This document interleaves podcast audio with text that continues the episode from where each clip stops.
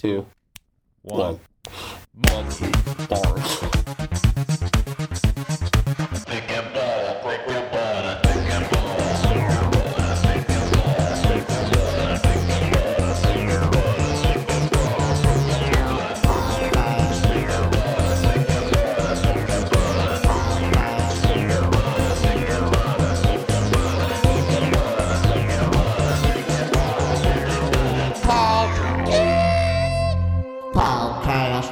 Hello, everybody. Welcome back to the Thick and Butter podcast.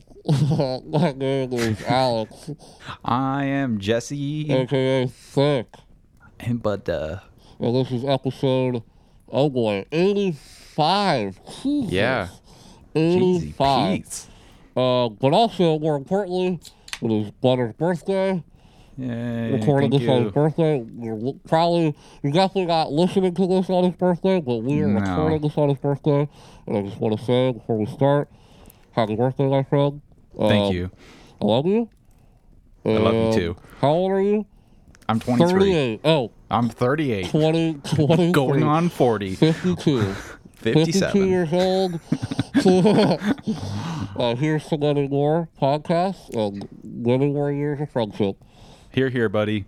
Here, here. Anyway, let's talk about pooping. Uh, so You've had good. You've had good. You you said an alarming thing to me the last time we talked. I don't know if we talked about this on the podcast, but you said it was normal to not poop for a month, and I still no, find that yeah, hard to believe. no, I okay. I'm gonna do. I'm gonna, I'm gonna double check my research because Uh, that seems because crazy. I And then you and then you you casually said after that, it's like, oh yeah, I've I've not pooped for a week before, One and maybe. I dude, I, I haven't pooped for like two weeks before.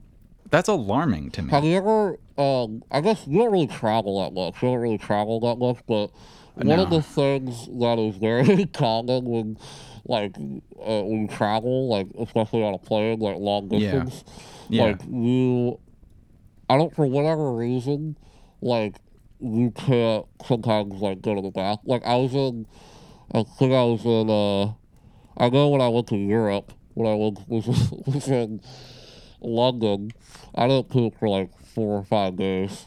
Like after Wow. the after the flight. Wow. So I don't know.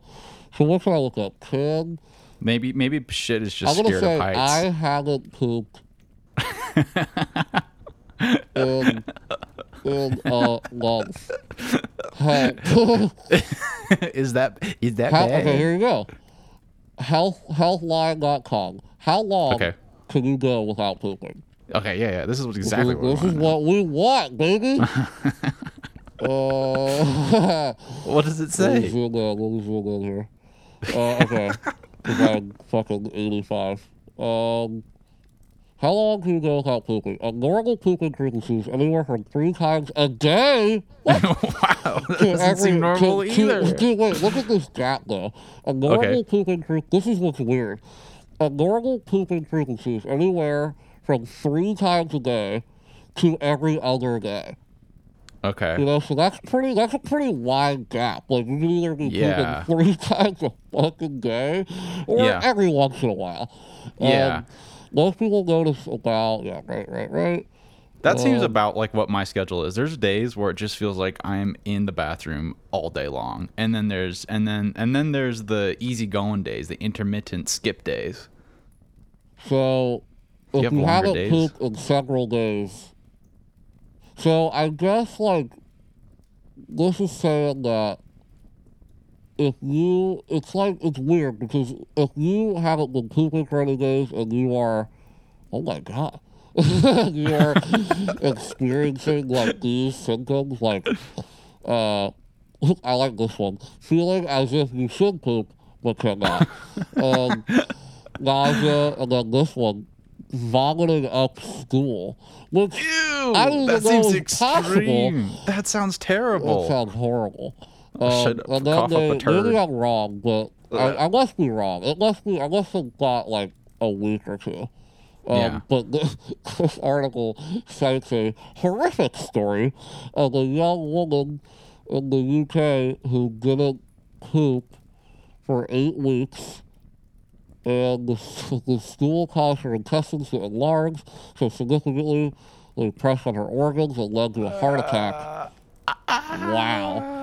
I Um, remember that reminds me of a story, like this horror story on Reddit, which I am not sure is true because I think that it would probably have killed her if this happened. Uh-huh. Where a woman was like trained that like it's bad for girls to poop, so she she like was at a party or something and she didn't, and like she had this major problem and they had to like do major surgery and make cut make her asshole really small and it was Oh like super painful. And i always think about that. I, it's like it's like i don't know if this is true or not but i'm just so happy to just poop often now. Like it just makes Yeah. me so feel so much better. It's just like i don't want a small asshole dude. Anyways i also want to go at the point that it's like yeah i thought it was crazy that, that not pooping for a month was normal. Uh-huh.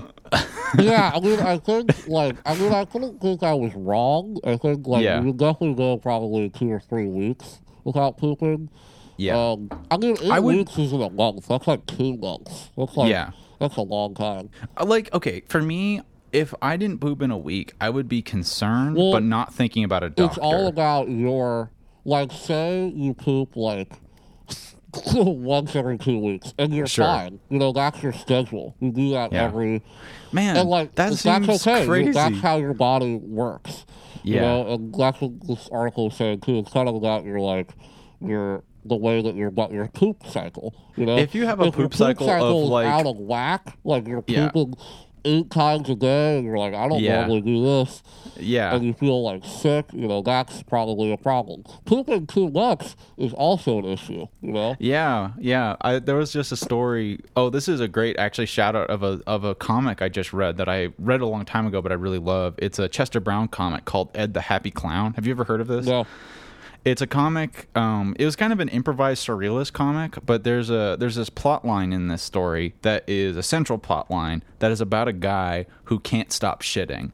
And it turns into the, the reason he can't stop shitting is that there's an alternative dimension that is the same as ours, but it's very small. but there's no plumbing system, and the way that they solve their plumbing problem is that they found this portal to our dimension, which is this man's asshole, and they just shove all of their waste from their universe into this into this our dimension.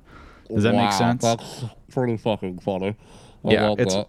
it's awesome. I highly recommend reading Ed the Happy Clown. That's hilarious. But yeah, I mean, so yeah, I I was gonna go into a horrific pooping story, but I'm kind of second guessing myself. I think About- you you know my horrific pooping story because it happened. when you got prodded, are you talking about that story? Like uh, when you well, that's that's the story that pursued after this specific story. Yeah. All right, I'll just tell it. I don't care. Yeah, I don't yeah, know if I've I- ever I- told it. I don't. I wanna know. I'm hesitant because I don't know if I've ever told this on the podcast before. I don't want to. Oh, gotcha. Okay. We have Well, if like you- we have like think about this. We have like a hundred hours of this podcast. Wow, that's I don't true, Even know yeah. what I fucking said. Um, Yeah.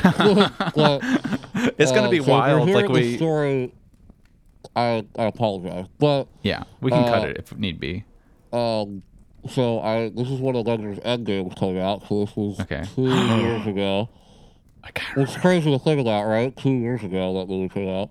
Yeah. Um, and oh so yeah, we, it is. So we went and saw that movie opening night, which was a super fun experience. But Yeah. you remember, I was super sick, like during that when that movie came out, and Oh, that's why we never reviewed that movie. We ne- we Yeah. never reviewed the biggest movie of all time, which is kind of crazy.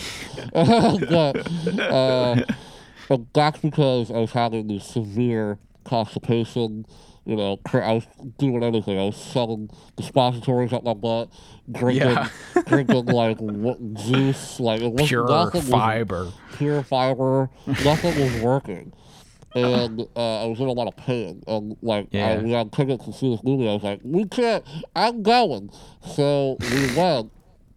And if you remember the first time I saw it, I had to, I had, I had to go to the bathroom. So I got up and I left during Black Widow's death scene. Yeah, So I remember missed- that. I missed that. One of my favorite things ever is I missed that whole scene, and I came back and I sat down. I was and I whispered. and I was like, "Did I miss anything?" And you had like wide eyed, and you were like, "A lot." I was like, "Fuck." Um, so, so, but okay, so that was fine. So Yeah. I wanted to see that scene, so I went by myself to see the movie. Like I think like the next week or whatever, maybe Yeah. two weeks later. and I went by myself during the day. And I was sitting, there's no one in the theater, and I was sitting on watching the movie, and I, you know, I had this instance where, you know, like when you think you're gonna fart, you know, you're like, Uh-huh, I gotta uh-huh. fart, and then you fart, and just more comes out. And so I just had such a gnashing wet fart in this movie theater. And like by myself and I was like, I just shit my fucking pants. like watching Avengers Endgame by myself. And then so I like walked into the bathroom and like went to the stall and was like like I was like hopefully I was like it's not that much so I can maybe salvage these pants or or you know these this underwear. No. So I basically I had to I, I was like, dude, I could have put these back on. So I basically Yeah. had to like throw away my underwear in the bathroom when I watched the rest of the movie Commando. That's hysterical. I do kind of remember. Was that the same time? Oh man, this is going to be kind of a blue ball part of the story, but I remember that there was.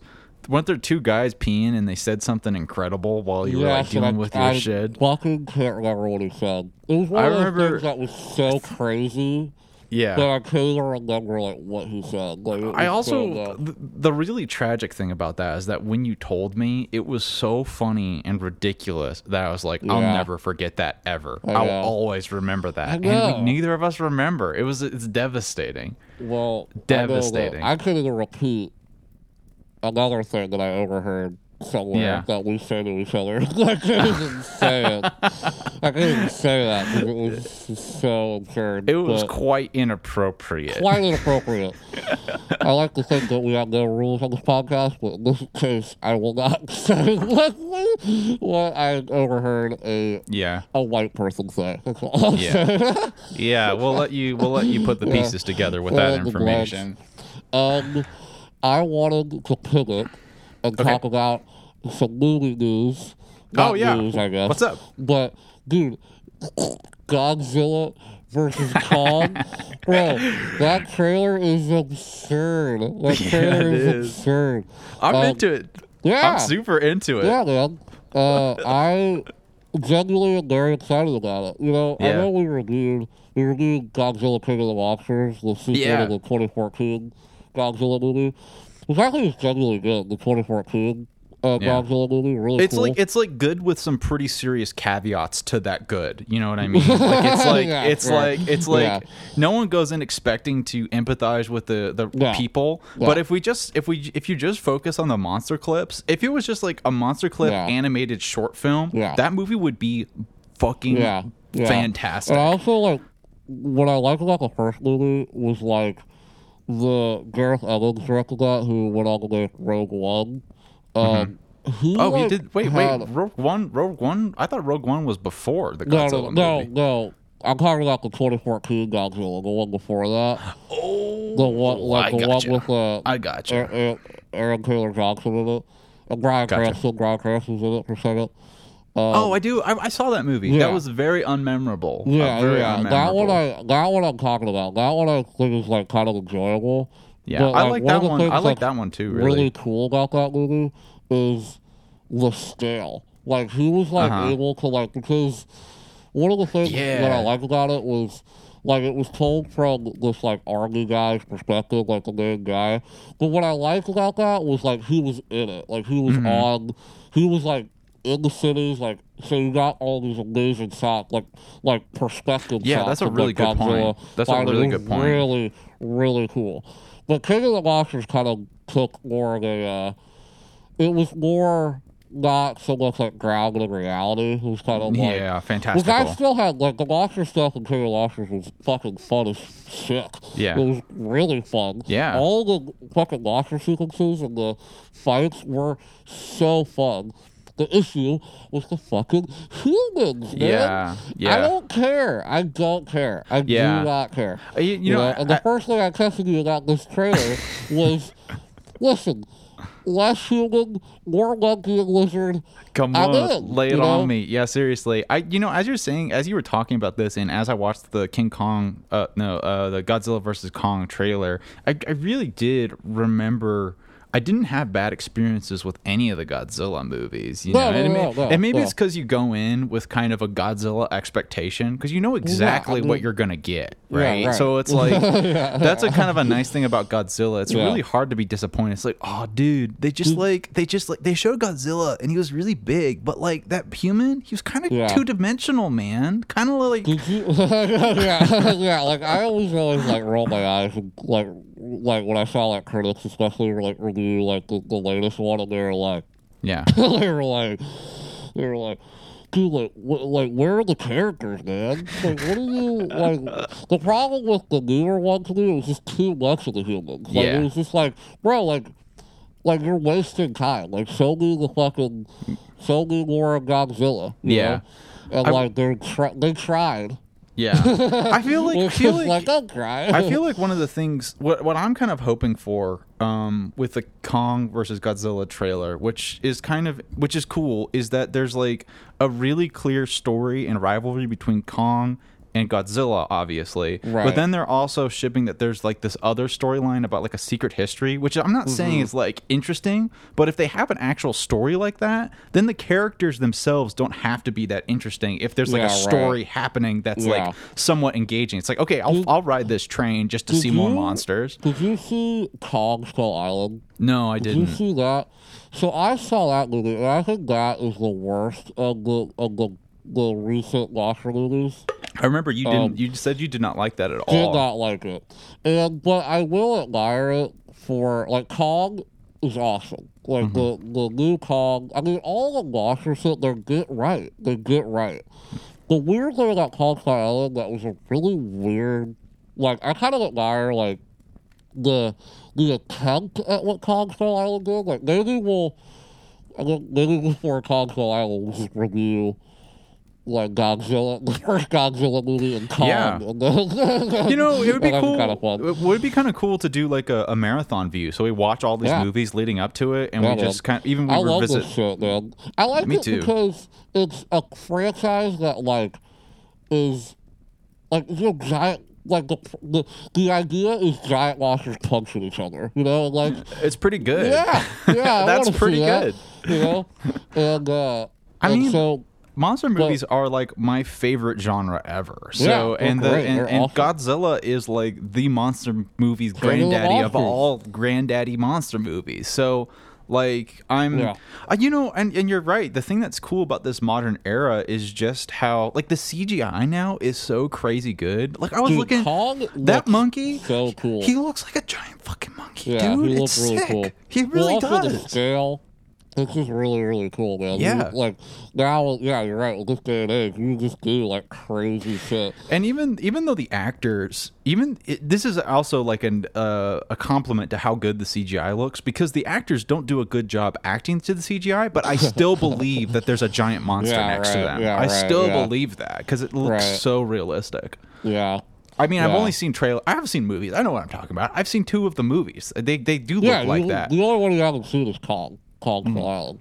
yeah. And like Kong Skull Island, I remember being so excited because the the trailer is one of the most badass trailers I think I've ever seen in my I, life. I, because I I kind of remember it. I think they played it a lot. what the so what it's it was a weird movie because the the director like trying to make he was attempting to make like a B movie, like kind of this like B like B. That's movie interesting. With like this modern, you know, he's trying to make like a like an old school monster movie. Sure. Yeah. But with that, like you you got these characters that were truly like lifeless. oh, yeah, yeah, sure, sure. really boring. Mm-hmm. And it was such a missed opportunity because you had like fucking Samuel L. Jackson, Yeah. John C. Reilly, Tom Hiddleston, Brie Wow. Larson. Like, you had a fucking Good cast. cast. And you did nothing with any of these actors. I mean, Yeah. like, I love Brie Larson. I think she's an amazing actress.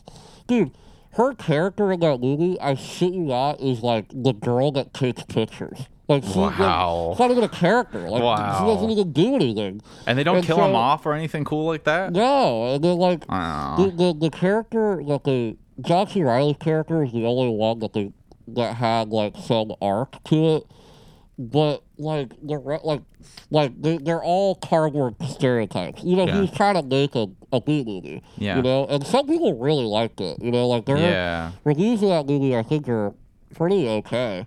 Are they like better than the other like Godzilla franchise stuff? they're they're better than King of Monsters for sure. I think. Mm. Yeah, people Um, really shat on that movie. They really disliked that movie a lot. Yeah, And, like I like I understand like if you like say if you like grew up watching those B horror movies and like like that he was clearly homaging like kind of these bad kind of uh monster movies from like the seventies because the movie also is really cool because it's set in the seventies and it kind of has this like apocalypse now kind of vibe to it.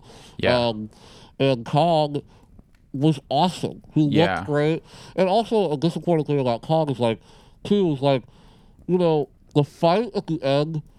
Dude, I remember seeing the first Godzilla movie with one of my buddies.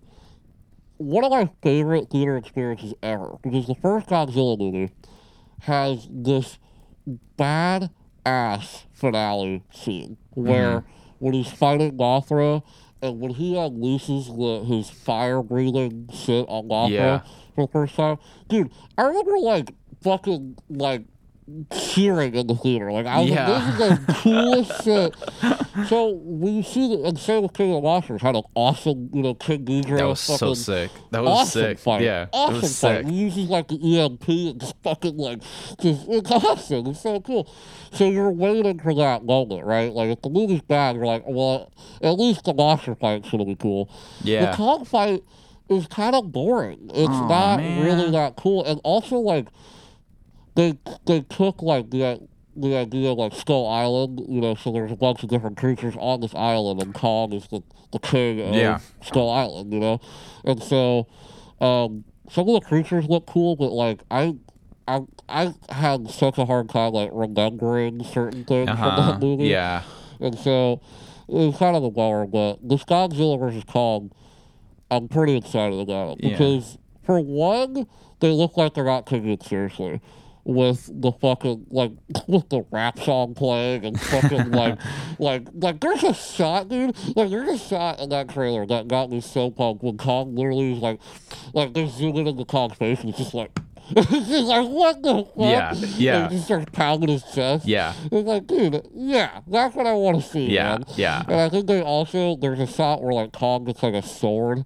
Like, Oh, dude, that's sick. Oh, that's so and then there's a shot that shot where like like Godzilla like fire breathes and he jumps like, He's like like, away and there's yeah, it's awesome. Yeah, that's really sick. and like the scene where he pu- like just punches him straight up.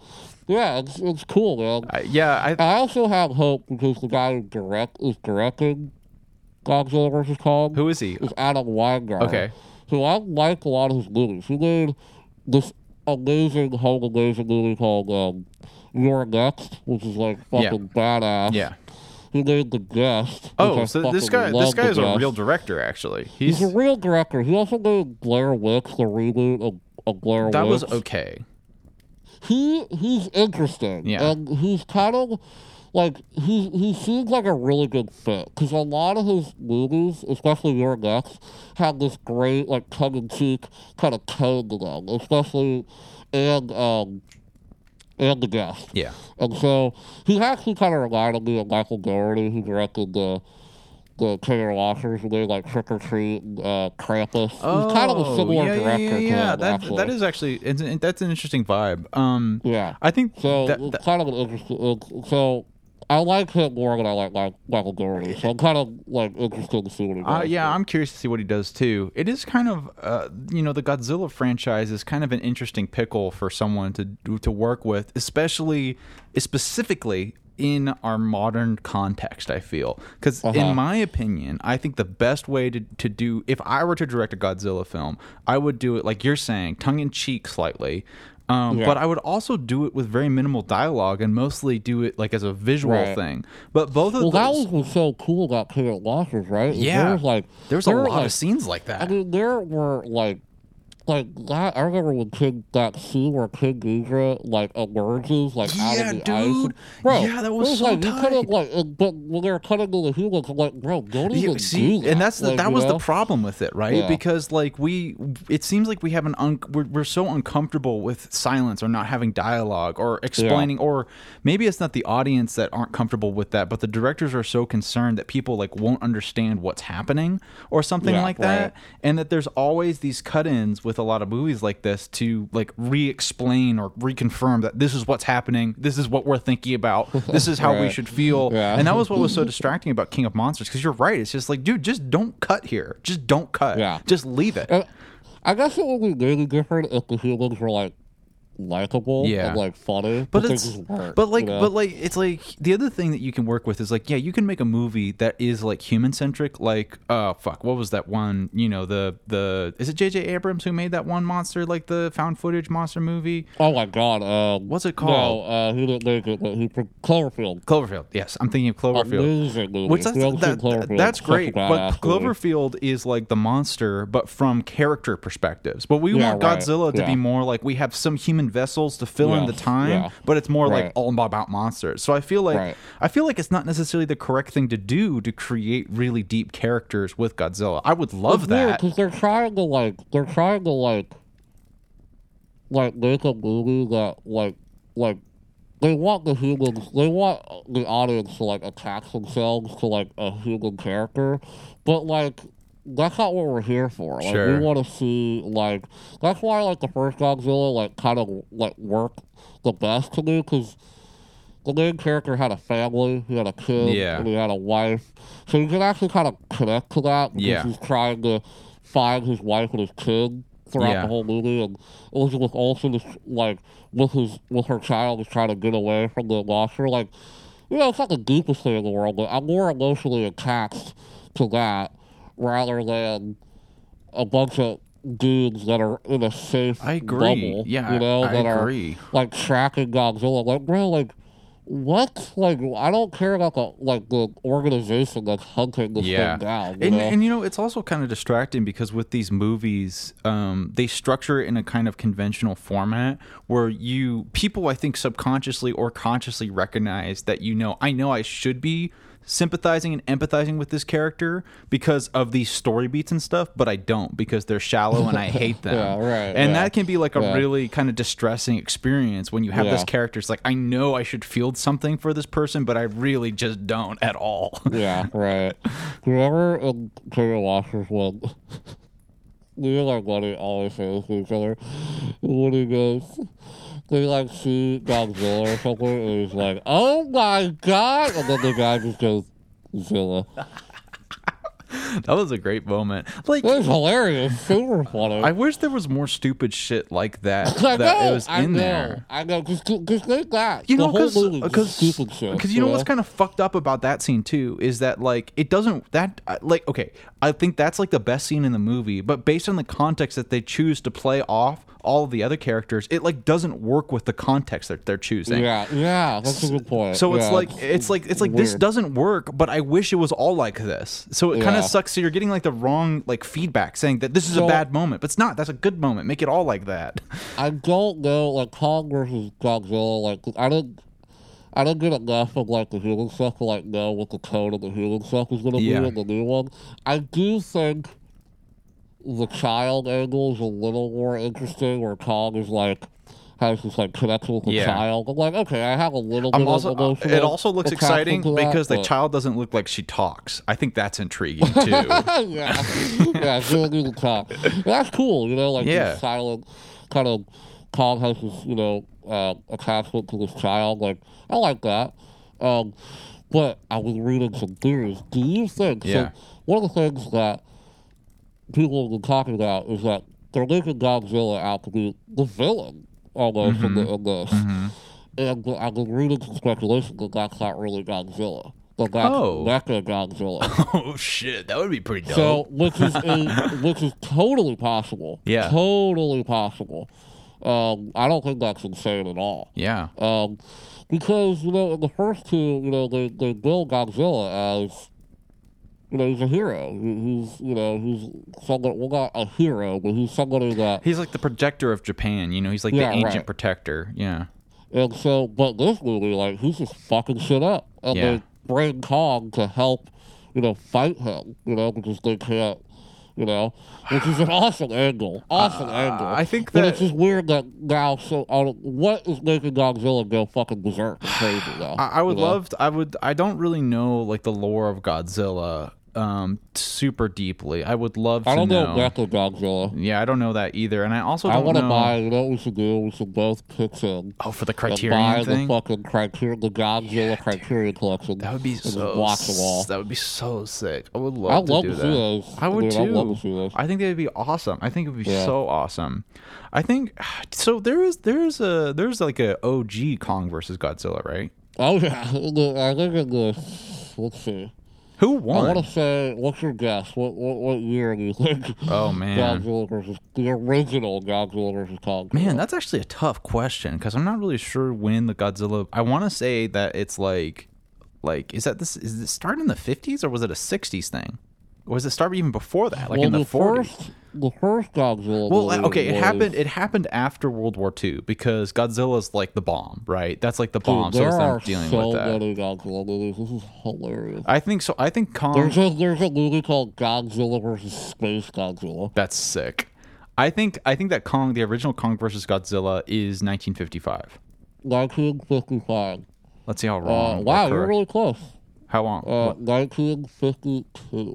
Wow, Or 62. 62. Uh, 62. You're Okay. still pretty close. Yeah. Um, yeah, so 1962 is when this came out. Wow, that's cool. Um, Who won? Does oh, it say? wow, the, skill, the skills are, are something. Yeah, that they look like 1962 Godzilla. yeah, I mean, they're just, they're, I love this shit, man. I need to buy the Criterion because it's, they're fucking, they're guys in suits. I know. I fighting know. each other. Know. You know, it's fucking the best. You know, it's hilarious. Um, yeah, so I wonder who won in that movie. Yeah. who won? That's- yeah, that was- that's know? my question. Like, Yeah, who was there a winner? I hope so. I hope that I I don't know. Maybe it's just a competitive spirit, dude. I don't want. I want there to be a winner. Yeah, you I know, do. I I want kinda there to be too. a clear fucking Kong one or Godzilla one. You know, like I don't because you know what's gonna happen. Like they're gonna like it's gonna be Batman and Oh. Superman. Like one of them's gonna win, and then they're gonna team up and they're gonna fight against you know fucking Yeah. whatever. I actually see in here in this quick thing that I just searched who won, Kong or Godzilla, and it says that according to this Wikipedia article, it says that Toho Uh. confirmed that King Kong was the winner, which surprises me. I haven't seen the movie. Yeah. So I mean, is it obvious that he's the winner? Yeah. I don't know. Well, yeah, in the in the 62 in the 62 63 version, it says the ending of the film makes it seem ambiguous, but Toho later confirmed in and in like the plot synopsis that King Kong was the winner, which is oh shit. which is interesting. so is it? Uh, is it Godzilla's turn? Yeah. is Godzilla gonna take the cake? Who are you rooting for? That's the question. I mean, right now, right now, I'm always, I, I tend to always lean towards uh, Godzilla, just because, like, I think he, I always, as a kid, I always leaned that way because I thought he looked cooler. But like, the thing about King I'm Kong, Kong the thing about King I'm Kong, that the reason why people sympathize for it is because it's more of a human story, especially with like the King Kong thing. They did a, they did a better yeah, job of right. making it a human story, which is why I Yeah, think they want it's he's supposed to be the victor. So canonically, right. I think it makes sense for Kong, Kong to win. but it's also kind of weirdly U.S. versus Japan, isn't it? Good point. That's a good point. That's weird that Toho, if it's U.S. versus It's kinda Japan, funny. that Toho. No, I think I wonder. I guess that that movie, Godzilla, the original one, was maybe. You know, I, I would like to look at the history of like that movie because, Yeah. like, I wonder how that. Man, worked, wait. So because like King Kong is a universal wow, that's you know, it's hilarious. American. Did they literally? Is that how fucking egotistical America is? That they're just like, dude, we're making our monster win in the versus movie. Like America has to win. Well, yeah, I don't know if this was America's. Like, I don't, was that in a, was that a Japanese movie? Yeah, like, right. Or was that an American? Movie? I feel like it was. know? I feel like it had to be a combined franchise, right? Because King It Kong, King be, Kong right? was like they- a. yeah, you can't just put Kong in a fucking you know, Godzilla I'm. I'm have sure. I'm sure. I'm sure most movie nerds know this, and I feel like For I feel like I should know this, so I feel a little bit ashamed not knowing it, honestly.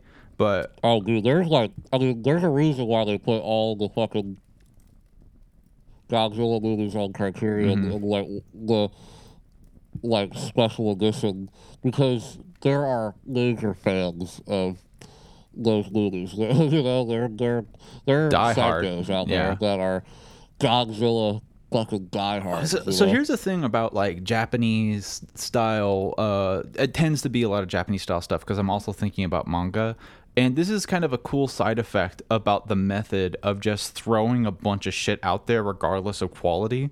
Is that if you throw enough, if you throw enough movies out there, like there's so many Godzilla movies of varying qualities and stuff, but then you'll take it and you think about like the overarching universe and the laws of it, and it kind of changes it into this cool, semi-realistic thing because there's just so much lore to base off of everything. Yeah. You know what I mean? And I think that that's Yeah. I think that that's kind of a Yeah, neat thing about totally. a franchise like Godzilla. Um, sorry, but I just I look up how many Godzilla movies are, there How are, many? and like I am stunned. There are thirty six of them. what? That's a lot. right, I'm just gonna hold on. I'm gonna start. I'm- oh wow. Okay, so you have the Toho films, which is like the original fifteen. Yeah. Or no. What the fu- No. Oh my god, no, the original 32 are the Toho films.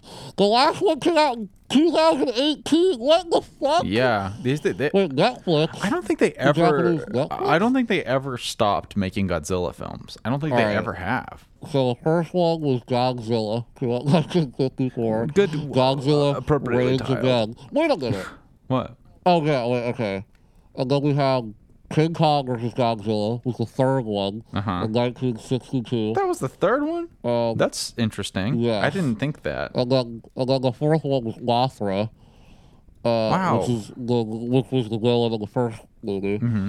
the American one, and then Ghidra was the third one, Cool. Another cool and then one. the sixth one was the invasion of Astro Monster, nice, dude. and then Ebirah, horror of the deep. Son of Godzilla, destroy all monsters, all monsters attack, Godzilla versus Hydra, Godzilla versus Gigan, Wait, wait, wait, wait, wait, Godzilla wait, versus- wait. Hydra, like, like Ghidra, Hydra, yeah. not not Hydra, I Ghidra. feel like he, I think Hydra, yeah, H E D O R A. I had no idea there was a Hydra and a Ghidra. That's hysterical. Yeah, yeah. What the fuck And does then- Hydra look like? Uh, Hydra looks like what the fuck? I don't know how to describe that. Here, I'll look up a picture. He looks like he kind of looks like. Fuck, dude, the posters are like. The, I just got leaves when I looked it up. I just have pictures of leaves. oh, it's Hedora. oh, Hedora. Oh, he's like I a he's like a slime trash monster. He's kind of cool. yeah. Hedra or he Godzilla or Hedora or the grooviest kaiju is- flick then ever. These are we're in the seventies now. Then there's Godzilla versus Gigan. I don't know what Gigan is. I thought you said Deegan at God. first. Megalodon. Yeah. Oh, a Megalodon, shark. Yeah. Cool. Or no, Meg, no, sorry, Megalon. Not Megalodon. Okay. Megalon. Megalon. Dude, I gotta watch all these movies. Yeah, these sound sick, dude. These sound hilarious. sweet. Does And this? then, yeah, and then this one, Godzilla vs. Mechagodzilla. Yeah. I know that that is a fan favorite. Yeah. So, Return of Godzilla. Godzilla. What the fuck? Man, dude, that would be so fun. Godzilla versus Mechagodzilla 2. See, they made a sequel. Yeah, I bet that. I bet that one's sick. I bet it's dope. Godzilla 2000. I They wanna. came out in 2000. I'm curious about the Godzilla movies that like came out right before this modern uh, Godzilla movie because I Yeah, remember. so I remember. I go Shin Godzilla. yeah, that's the one that he's like kind of a. He, he's kind of like a Yeah. zombie in that one, right? apparently, that was pretty cool. Yeah. Um. Oh well, the worst thing, the worst Godzilla movie I've ever seen in my life is the first American one. You know, have you seen that one before? Hmm. What's it called? It's just called Godzilla. I, it came out in the um, nineties. I haven't seen it, but I've heard it's bad. And it's start and it's directed by Roland Emmerich, who's like known for making, you know, you know, like Independence Day, like Uh-huh. 2012, like all those like shitty disaster movies, like uh, The Day After Tomorrow, and like yeah. who's that director? He made a Godzilla movie, and it is so bad. like he's he's like a lizard. Like he's like he, they they make it out that he's a giant lizard. Like they, they're not like like and I think the way that they described it is that like this lizard like was like a radioactive lizard. And he like They became made like they these- made Godzilla a Teenage Mutant Ninja Turtle. That's not right. Kinda, That's not yeah. right at all. yeah. Um, in, Well, in, incorrect decision. Teenage Mutant Ninja Turtles are their own franchise. They they, they ain't kaiju.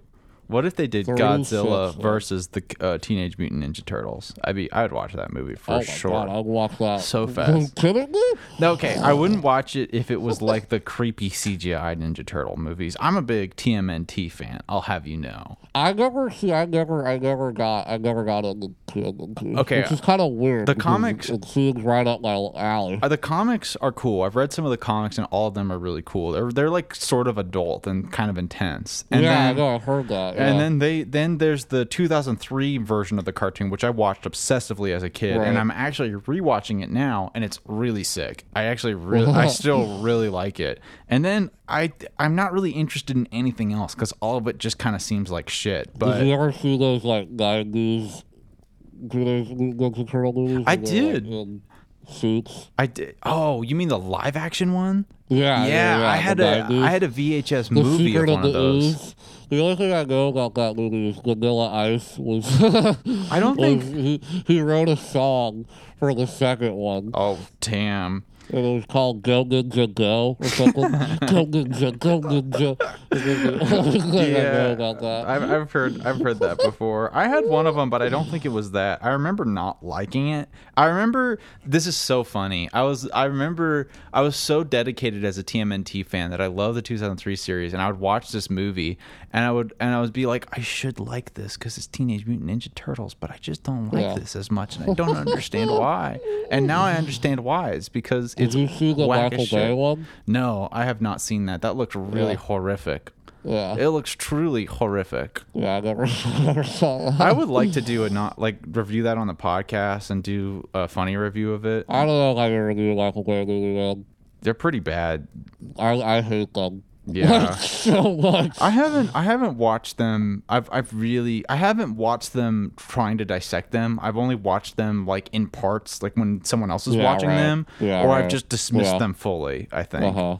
Um, I um, I like to watch them sometimes because I just try to wrap my head. I just like to. I like to realize that Americans are stupid, hmm and this is people like this. You know, I just like to Yeah. recognize that people will watch like boobies, explosions. Um, that's what people want, you know. Yeah. And uh, it's good to, it's good to acknowledge that the reason we're not getting cool two hundred million dollar movies is no fucking season. Yeah. there's no movies in it. Well, I think the That's other Blade, the fact that Blade Runner twenty forty nine bombed is the biggest dis- sad sadness of all time. Yeah, it know? is. It is incredibly depressing. Uh, I'm But glad that got. I'm glad that one made. Dark Side of the fucking moon.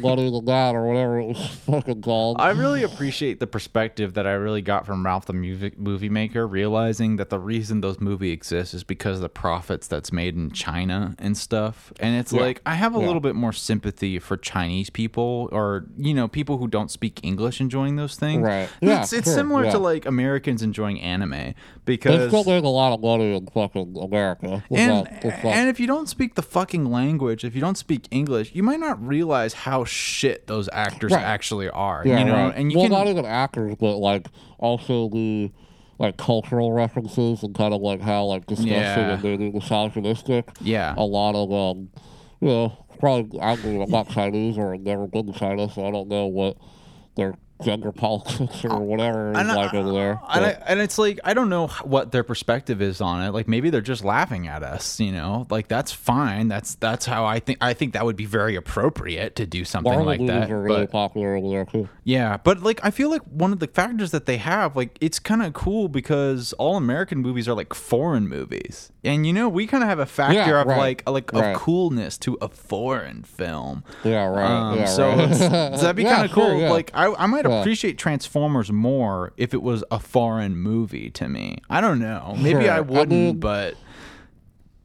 it's a Maybe. factor. I mean, it's a mean, I- factor. it might be Transformers might be there like Godzilla, you know, like Sure, maybe sure. like Japan or like maybe like they Godzilla is like Marvel over there. You Yeah. know, they love the fucking Godzilla movies. They take it seriously, but we over here like kind of, you know, just kind of like watching monsters punch each other and have a goofy old time. You Yeah. know?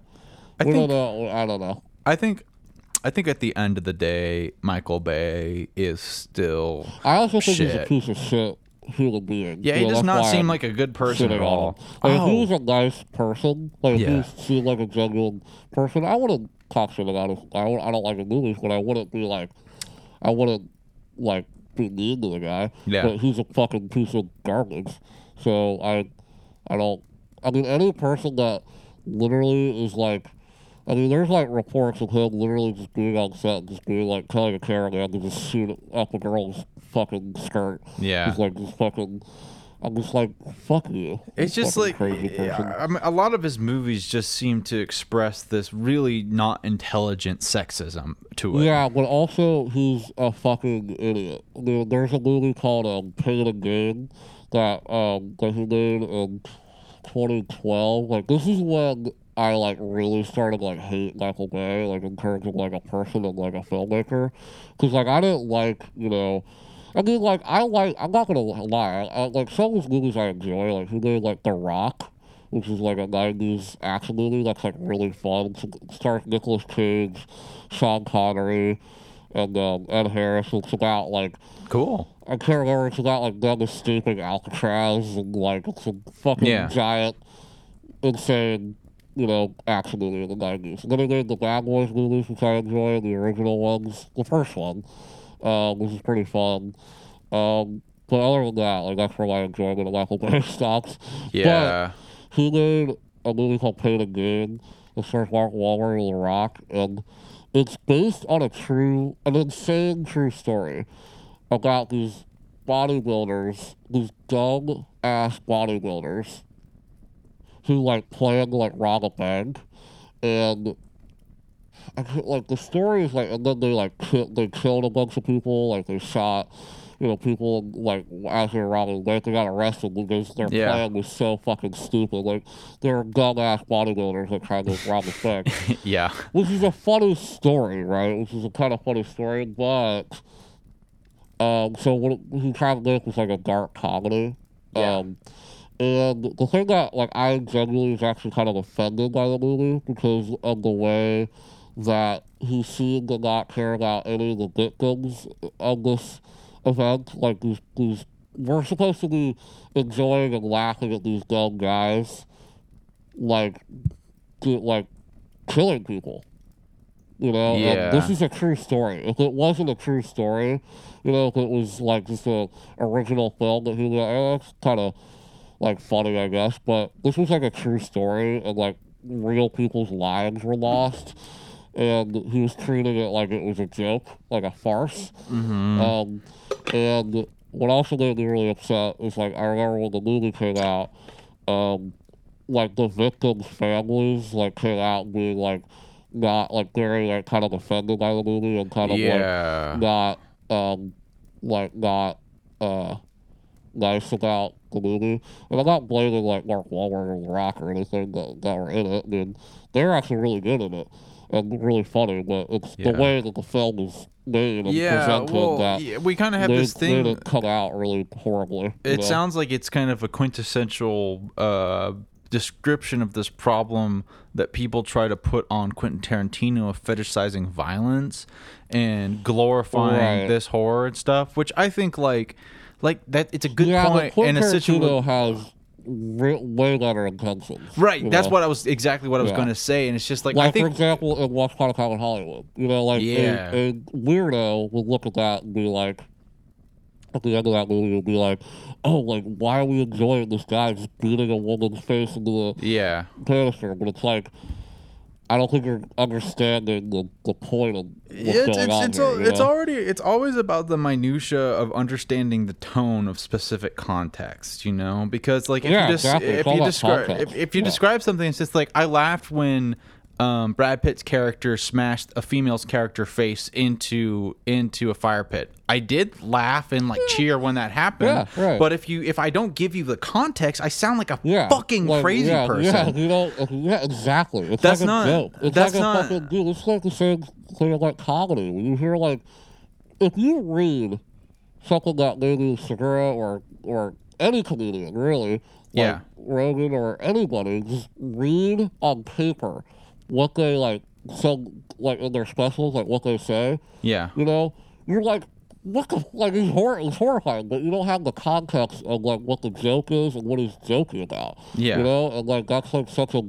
You're so right. It's all about the context of like what, like, you can't just just saying the word, you know, retard or whatever. Yeah, Like, yeah. what's the context of it? We're like, I'm talking about how you can't say that word. You Yeah, know? Like, yeah, I'm yeah. Not, like calling anybody that or anything. It's like it's weird that yeah, I, uh, I totally and I, I I think the kind of the problem is it's like it's a hard way to say it's like what's the right way to do it and what's the wrong way to do it because a lot of time it's just sort of a gut reaction and then Yeah. through and then you need to do like really intensive analysis to understand why is that problematic and this is not um Uh-huh. in my experience i think that's the case but i imagine like with something with like the michael bay film that turned out to be really offensive it's like it's cool to try something but you have to recognize when something doesn't work and take actions to try to then make it work or in, Yeah, in some along yeah. those ways and it sounds like that was not an instant where he successfully was able I to do just that Kinda, like I was just a good guy. Like I would have like been mad if like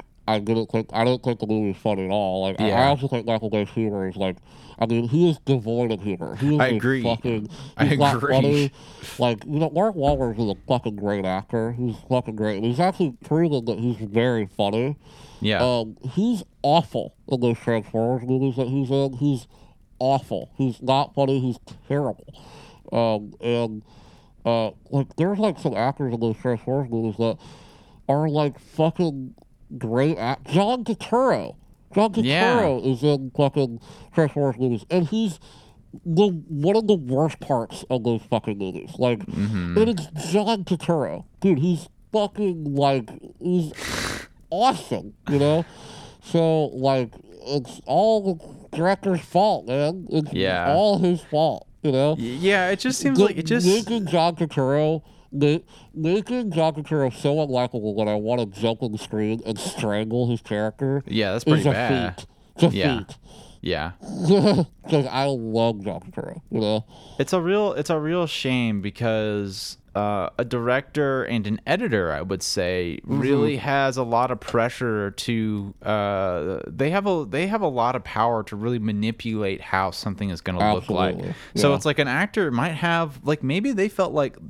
John Turturro felt like he did like one of his best performances on that Yeah, set. totally, I doubt it, yeah. but maybe. Yeah, um, but like, but like, if that was Right. the case, he could have had his best Bro. performance ever, and they could have fucked Dude. it up. Anthony Hopkins was in the last Transformers movie. And he's horrible. It's Yeah. Anthony Hopkins. Yeah. Like, that's like a feat. You know, Yeah. that's like impressive. Honestly, like, good for you, Michael Bay. You made Yeah. one of the greatest actors alive look like he's never acted in his, life before. That's pretty impressive. It is really impressive. It's really impressive, and it's it's sad. Also, I don't think like, uh, Anthony Hopkins really give a fuck. You know, I think he was like, you know, I kind of want a house in Malibu. Yeah, I'll do this movie. You know, yeah, yeah, I don't right. care. Like, dude, more power to him. But Yeah. uh, so he probably wasn't giving the best performance he ever could could have gi- given. But Yeah. you know, still, I always wonder about situations like that when you get to be these places of uh I can't think of an example, and I, I don't mean this as like a criticism, like fuck the rich and all these like expensive people. Like it's it's it's a valid criticism, but that's not what I'm trying to say. Um, like I'm always like I'm just thinking about it. It's just like if you have all this money, like Anthony Hopkins, like if you're well off, maybe he was in like a pit, a financial pit, but it's like why would Yeah. you decide to waste your time? On a movie that like you probably know is not going to be good. Like, are did Well, you get mean, I convinced? Maybe I don't know. Maybe he like has like Maybe it really is just the money. Family, you know, you know, like maybe like he was like Yeah, know, he right. Has, like he probably has like I don't even know how many kids. Probably has like I don't know, you know, like It's also he the- was like maybe he was like shit. Like I haven't paid my entire like my kids' college tuition yet. I'll Yeah. do this movie that will kind of fill, you Yeah. know, that. There's some actors that don't really care about like they. You're right. Like there's some actors that don't they don't care, you know, and that's Yeah. like, I don't really care. Like that's just your career, man. Like I Yeah. don't really care. Like I see Um, Snoop Dogg, I see Snoop Dogg on Snoop all of these fucking advertisements. dude, It's like, I- dude, like, why are you doing this? Yeah, right. I don't but get he's it. Still, he's still. I mean, I love Snoop Dogg, but like Yeah. more power to him. Like if he wants to be on a fucking Corey Feldman song, Whatever you feel like, but dude. Yeah. I feel like you should have said no to this one. You know, Yeah. like keep your like artistic integrity intact a little bit. You know, yeah. like yeah. you know. I don't know. I don't know, man. I, I think mean, if the I was an artist, I wouldn't. I wouldn't do that. I would definitely be more choo- picky and choosy. But I, mean, don't the- know. Maybe if I like found myself in a financial Well, hole, I I, bought another Lamborghini and I couldn't pay for it. I was like, shit. I gotta do. I gotta do a feature right now. I, I think that like there's two factors going on because one factor Features, uh, DM me on Instagram. I think I think that I think that there's two factors going on because you're right. I think one of it is like our personalities. It's like I know me as a person. Like I I am very. I, I just I, I mean I don't necessarily I, like I just want to do the shit that I want to do. Like that's what makes me fires me up. Also, but who I, knows? Maybe Anthony Hopkins likes the Transformers. Right. And I mean, the, the Yeah. other thing is that when you're in a position as big as Anthony Hopkins, is the fucking pressure behind being Anthony Hopkins. And sometimes, like, it's really hard to tell and you're not thinking about quality. And sometimes you just feel like you just need to get on to the next thing and work. So it's like, I don't, I, I don't give them, really, I don't give them too much shit for doing that. I don't lose respect for them for all those things because you don't really know what's going to be good or not. And sometimes you just kind of, No, there's just like don't. a, I mean, you just have hear So pressure. actors say that, you know, like you don't, you really don't know. You, Yeah. You You have no know, like, idea. You'll be on set, like you'll be like, I hope this movie turns out good. Like You you, know- just don't know. You're an actor. You like you don't. You're not. You know. You don't know what.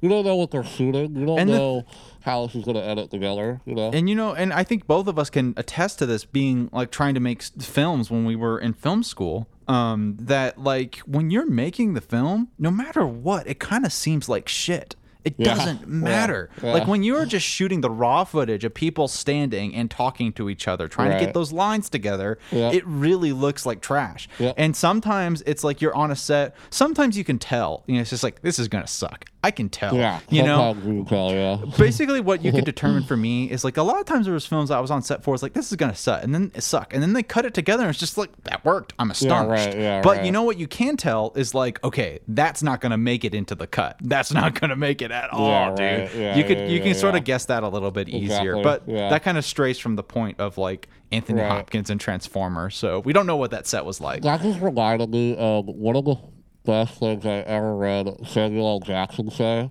Yeah. Because Samuel L. Jackson has been in so many iconic movies, it's kind of hilarious.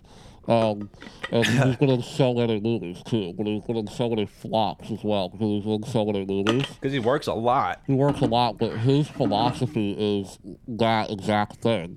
Is that know he's a smart guy. He is not an idiot. I mean, he's Yeah. very, very, very Also, he started late, so he, he didn't get famous until he was Right. older. Yeah, so he he kind of yeah, he has the respect of the grind too. and he was saying though, like you don't know, like he takes almost every role because you don't you don't know. Like some random movie he did with uh, you know, uh, fuck, oh what was that fucking movie? Um, The Long Kiss Goodnight, you know, like Mm-hmm. which is a great like '90s action movie.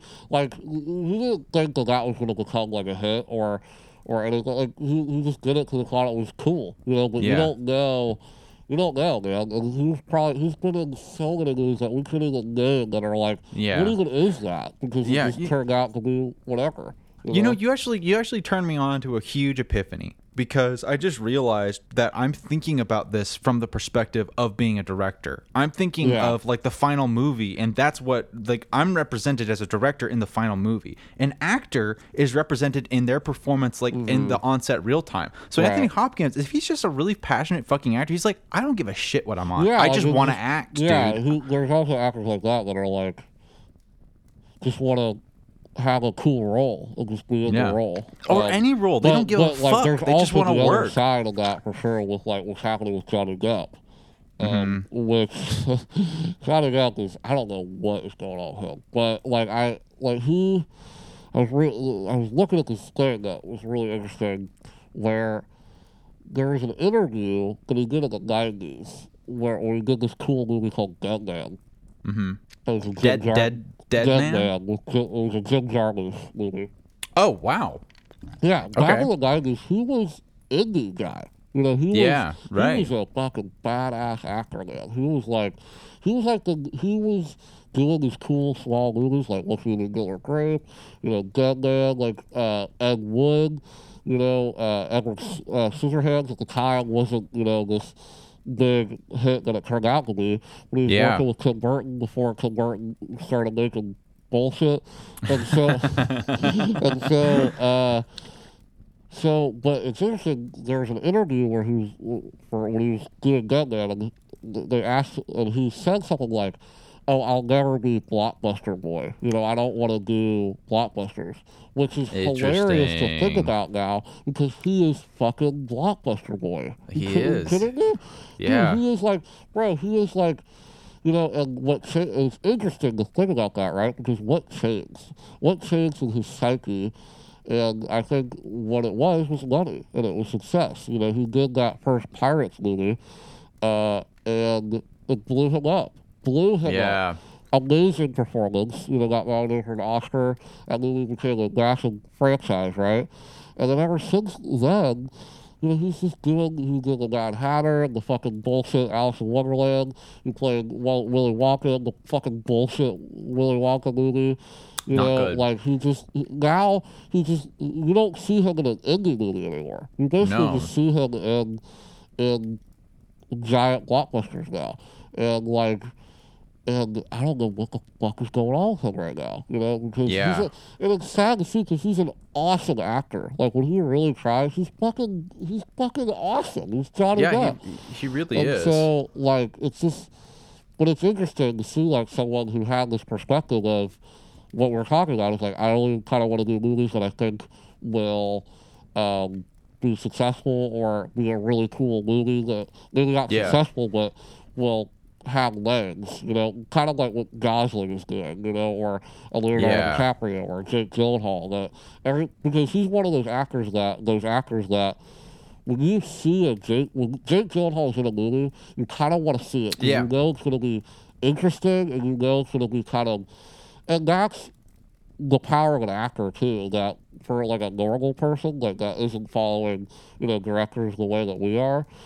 For a normal person, you know, Jake Gyllenhaal's in these awesome fucking movies that you love. You know, he chooses really cool movies. yeah. And so someone's more likely to be, you know, actors is, is a interesting role because you're kind of a spokesman for the film. in a way. Absolutely, absolutely. And so it's it's interesting. It, it, it's you know it probably is for some of these like Uh, like maybe mid tier actors that aren't you know the Leonardo DiCaprio's of the world.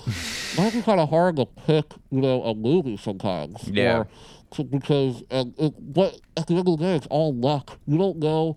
You know, prisoners, prisoners. This is like one of my favorite Gyllenhaal movies ever. It's fucking amazing. That movie could have ended up being garbage or a Yeah. Nightcrawler. You know, you don't know. Yeah. The script's amazing, but you don't you don't know. You know, the, the page sometimes doesn't translate to the screen, and that Yeah. happens a lot. I a think- lot. I think I think the thing, yeah, and I think the thing that um if I were in those shoes, or I guess I can just speak as myself as an artist, my criteria is not so much is it's like, is this film going to be success? Is this film going to be good?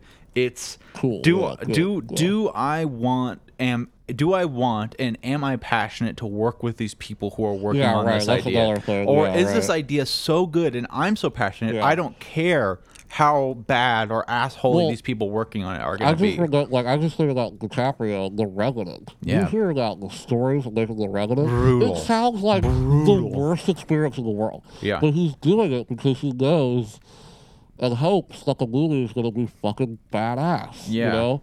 And it was fucking badass. Yeah. And, amazing. I bet, and I bet if you asked him, I bet if you asked him, "Hey, if this movie wasn't good, how would you feel?" He would say it was worth it, hundred percent. I'm sure he yeah, would say that. right, I'm sure right. of it. He's like, I, you know, work with one of the best directors working today, and Yeah. the experience was was great. you Because know? I'm sure for It- him, you always he- have to think about that with actors too, because Yeah. some of the, like I hear about like also like interviews with people where like like maybe a movie that and, like turned out very good, but they talk about how fun the experience was making the movie. You know, Yeah. you have to kind of think about like when actor chooses a movie, it's like oh, Like, Adam I, Sandler, like Adam Sandler has a Adam blast Sandler making the movies he yeah. makes. He Yeah, and it's like, he surrounds himself with his friends. Yeah. like you know that's like Sandler is like the king model of like if I was an actor like that big, dude, I would follow his footsteps. Like just pick like like just work with the same people every time. with Yeah. literally all your friends that you're close with, and just make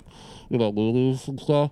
Yeah. Because even if the movie doesn't turn out good, you, you still had a good time yeah making it. i think you know? i think it all depends like certain personalities you know just need some different kinds of motivations to make them feel passionate about being alive you know like some people really Yeah. need that really heavy work where they're challenging themselves every single time to grow and do something crazy and innovative other people just need work that's fun other people just need something fucking to do every single day and it doesn't matter what it is Yeah. so it really, you know, I'm glad I mentioned this because it turned out to be like I, I didn't think about this very much, and this has kind of helped me have a better perspective on these why these actors like because I used to be like, oh, it's like this actor I respected so much, why would he do this and bring himself down to this level? Yeah. It's like it's so sad. so Well, well, you're not the only one that has that perspective. You know, Absolutely. that's another thing that sucks to be actor.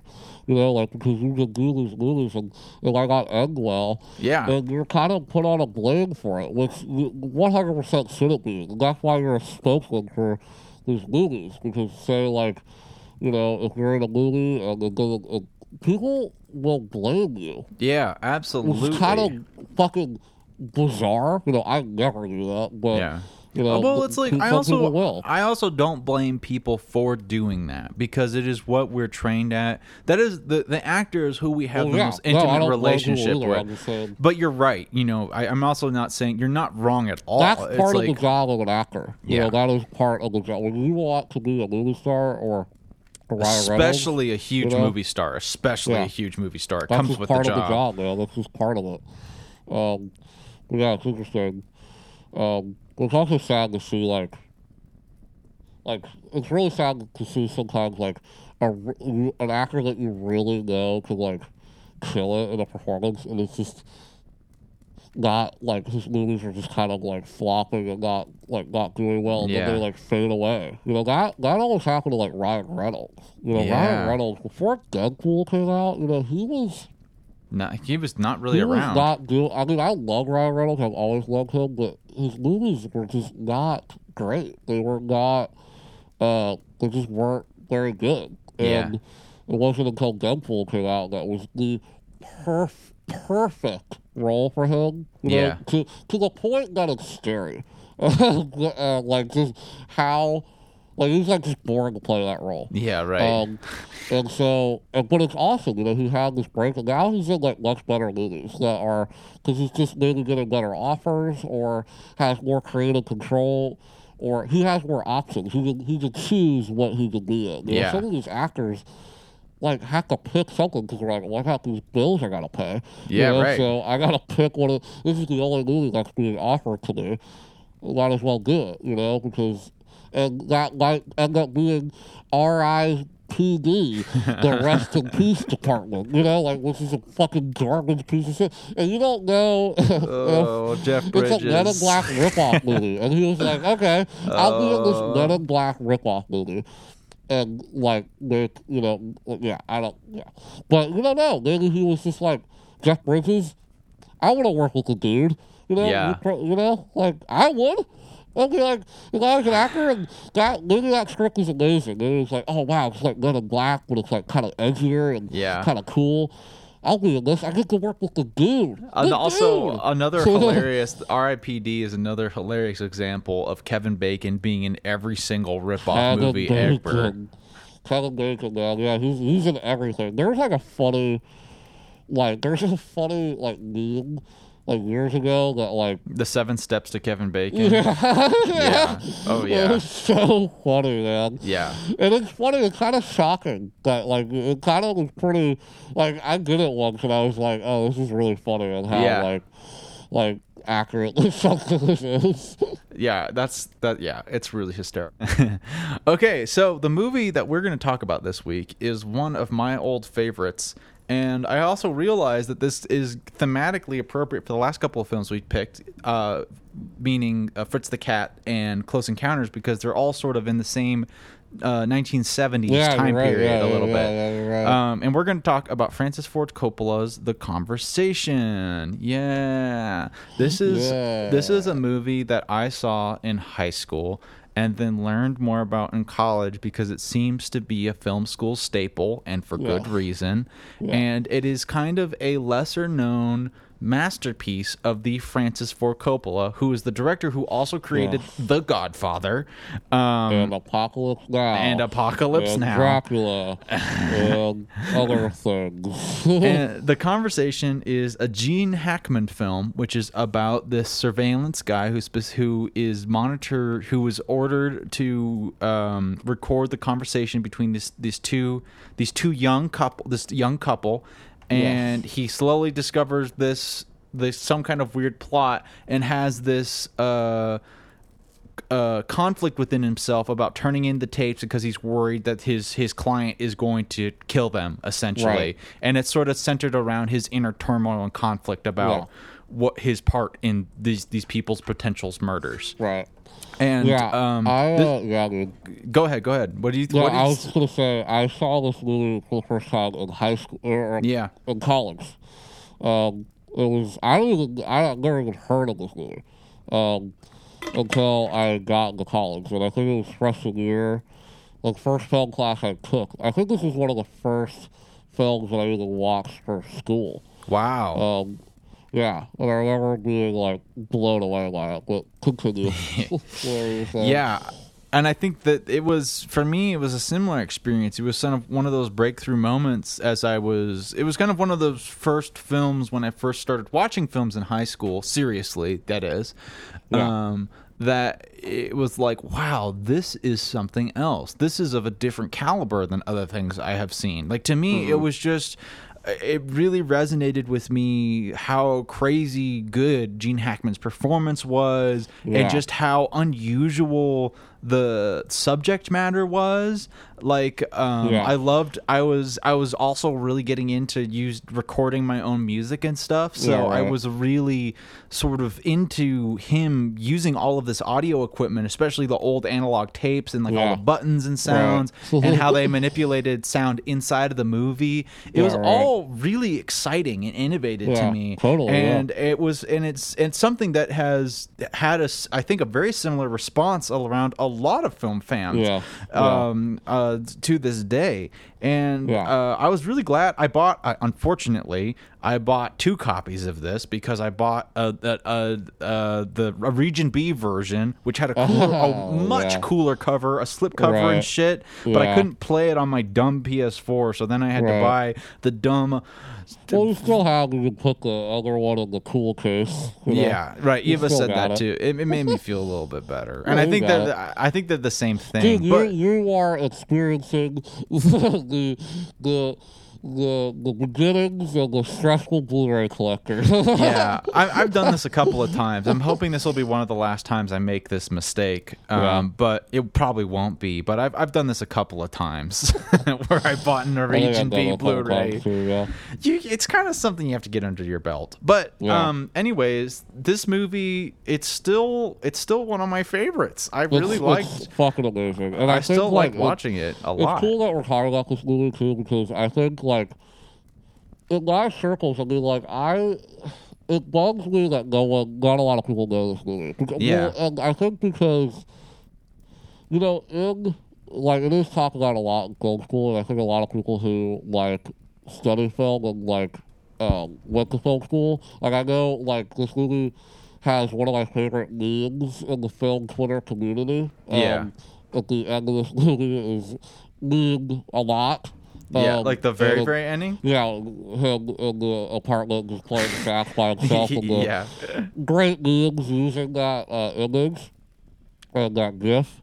Um, and so I know that this movie is like known and people talk about it, um, but it's weird because you know I I love Francis Ford Coppola. You know I think like his masterpiece films are The Godfather Part One and Two and Apocalypse Now are some of the best movies ever made, especially in the seventies. Um, they are such they're they're almost they're they're required viewing, you know, Yeah. for almost any person And- and- and- and just because it's relevant to what we have been talking about for people who maybe don't quite realize this but coppola and spielberg were contemporaries Yeah, so just to yeah, put this into context Him all of George this shit was George yeah all of this shit was happening at the same time Yeah, right. um, that this thing which interestingly harrison ford's actually in this the conversation yeah, is, before yes. a new hope which is Yeah, really right. cool yeah, yeah, yeah, yeah, yeah. And before Indiana Jones. This, like, oh yeah, it's so funny that he's in this. and he's great in this too Yeah, he's, he's awesome. Yeah, he's awesome. this. Yeah. Um, but another thing that's cool about this movie too is that blew me away the first time I watched it, and I remember, like, in class we had a discussion about it. And I remember bringing this up, and I remember Yeah. like talking about how.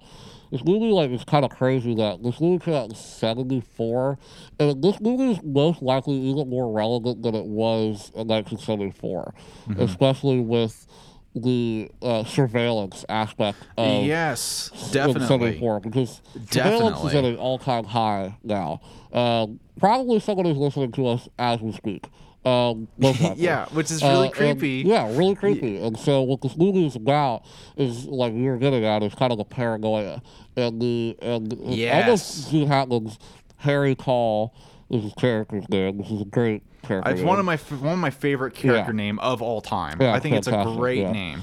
and uh, it's basically about his descent into paranoia uh, madness, and uh, but done in a really subtle and not like over the top way. Sometimes, like you see these kind of movies that are kind of about somebody losing it, you know, uh, Yeah. or or going into some state of paranoia and kind of playing it for these over the top performances. But Gene Hackman in this movie is so fantastic. He's so subtle and so um, just real that like it, it's it's amazing to watch. So Gene Hackman is was an amazing actor in the seventies, and you know he's retired now, but um, you know he, yeah, put crazy actor. amazing performances. Uh, if you haven't seen French Connection, also watch that movie too. It's fucking amazing. Yeah, we'll, Um, maybe maybe we'll talk about that at some point because it's great. I, but there's so many things that I love about this movie. Um, Yeah. this is like the fourth time I've seen this. This is like yeah, I fucking I. I like I, I agree with what you said. Like I had never seen anything like this before, and it was like because it was a movie that if you if you were to re- if you were there's to a lot of salt in that in that last sip. if you were to kind of read maybe on paper what this movie's about, you might be like, this is kind of boring. This doesn't Yeah. really sound like a movie. This doesn't really sound yes, very yes. cinematic.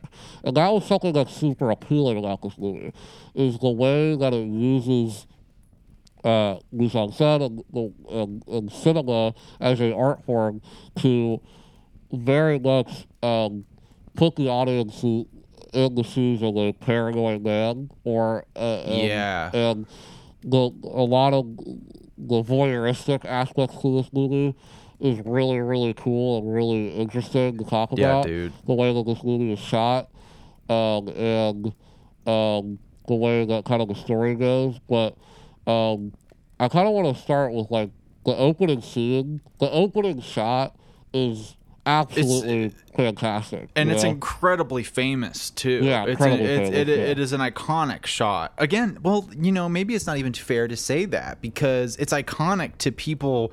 I feel like this movie is kind of like um is kind of like uh, MF Doom, you know, where he's it's Yeah, like yeah, you're right. it's it's it's kind He's of like popular a in the underground. Very, Yeah. very, very popular. this is this is your favorite filmmaker's favorite film Yeah, is what right. it kind of Yeah, tends right, to tends to be Right. um but yeah dude th- this has such an incredible opening scene and i was Yeah. i was i was Yeah. oogling over this opening Yeah. shot because there's no like sound at all when you're at this this Oogling.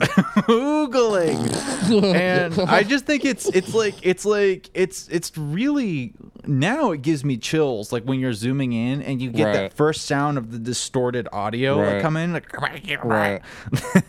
that little bit like Yeah. when you because it's it's this extreme zoom from super far away that you go you Incredibly difficult to do, by the way. I don't Yeah. know how this in achieved. 1774 Yeah, dude are you kidding me Well, the crazy part about this opening shot is what it is is it is it, it opens on where I think we're, this is where, this is in Chicago, correct? Is this where this is?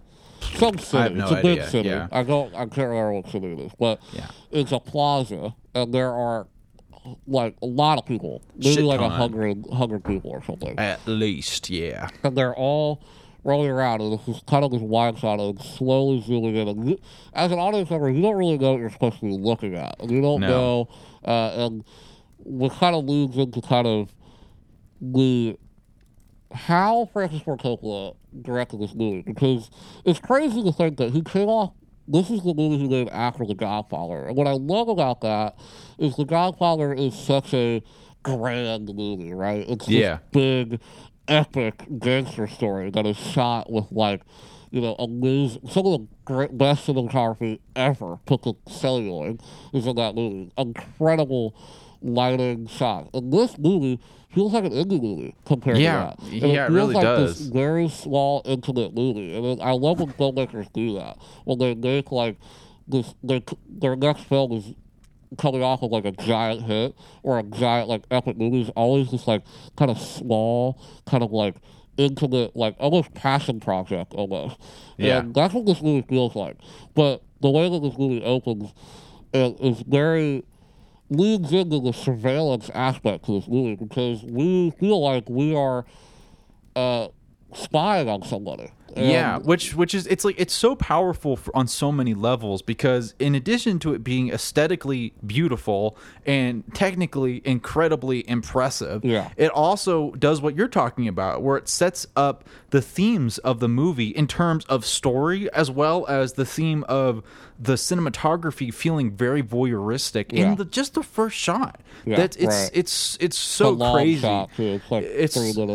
And I feel like it, and I feel like also how there is there's so much information tied to every shot of this movie, like this first shot. And it's not like like sometimes you get a movie and it's just like, wow, that shot had a lot of layers to it. I feel like almost all of the shots in this movie have that kind of symbolic like Uh-huh. Yeah. impact to it that this first shot like shows. It's just like it's it's such an incredible Yeah. just capturing of the entire movie in that first And shot. Also, it's interesting too because this is how they like introduce Harry to us, and it's like a Yeah. really, and it's cool because it's such an interesting, weird way to introduce the main character in the movie. Like this is not Yeah. what you really should do. You know, like on paper, this is not what you're taught. This is not how to introduce the main character. But Yeah. it's done in a way that is so awesome, and you might not really think about it like this when you first see it, but when you see it like multiple times, like the way that it zooms on the lion, it starts on the lion, right? You kind of focus Yeah. on this lion character, and it's kind of going on to these people, and it goes up to Harry, and the way that Harry kind of like I thought that was so looks brilliant. at him and is kind of like brilliant. denies him, and walks away, and, and then we follow Harry. Yeah, and, and, then, you it's kind like, of that's notice the like, main character. and but like it's interesting because even in that one moment, you kind of get a lot of like what this character's kind of about, you know, that he, what he's like, and he's obviously like super, um, like paranoid about things. Like, Yeah. he's kind of looking around, and, and you get a lot of like it's just a great character moment that you get, um, in the first shot, in the first Which- minutes of the movie. And I think that you know, it's there's kind of like this. Um, I guess it's I don't know if irony is the right word to it, but this uh, paradox to it, where I think the reason why I understand this, but I think the reason why a lot of people won't really have trouble engaging with this movie is because of how it, how slow, b- of a burn yeah. it is. Yeah, It's very yeah. very slow, and it's also like it's so cerebral. And I don't mean to sound pretentious like that. Like this is a smart movie. It is a smart movie. Yeah. But there there is just so much that you you you kind of have to really you have to think a lot to figure out what's going on, which I love about it. But I get that that can be really frustrating. absolutely. Because like it, it might take you a second. I can understand if you don't have any experience watching movies and you're watching this. It might take you a really long time to realize that Harry Caul is the main character. Yeah, You know. Yeah, I can I get that, but Yeah. I also like for me after watching this movie and watching it again and again and again. The paradox about this is I feel like what you're saying is that this movie just starts moving immediately. Like Mm-hmm. right after that first shot from that long shot, I feel like it, it represents Harry Caul as a character right there. Yeah. From that extreme Yeah. long shot where you just see him walking around. Yeah. And it's like it's in the way that they capture him on that Right. camera and the way that Gene is is walking. And immediately as he's walking, it's not like just walking to like show, oh, it's Gene Hackman, Yeah. the movie star who's playing the main character. It's like, no, he's going he's doing his job in the movie. He's trying to check out these people. Yeah. He goes immediately to do his job, which Yeah, is right. is, is, And really it's, effective. It's really weird because it's shot like like not like a film. Like it's shot like Mm-hmm. somebody is like like you know somebody is. It's weird because like I was just watching this and I was like, it's so. Like, I wonder how they like shot this because yeah. I wonder if those people are even extras. Like I don't even know. Like it feels like that Yeah. we just kind of walk in. It feels like a Safdie Brothers thing. Yeah. I go to Safdie Brothers. I go for like Uncut Gems, for example. Like a lot of the extras in that movie are fucking they're real people. And so Adam Sandler, they had to shoot it in a way where Sandler could just walk into a horde of people and no one would even that guy. You know, Yeah. because of the way that uh, he's moving, and there be a similar thing going on here. Because, like I said before, like Gene Hackman was, he was a movie star. I mean, he was, you know, people Yeah. knew who he was. It wasn't Yeah. like this, this wasn't like you know, the French Connection was a giant movie, you know, Yeah. huge movie, and so people definitely would know who he is. Um, so it's interesting because like he's.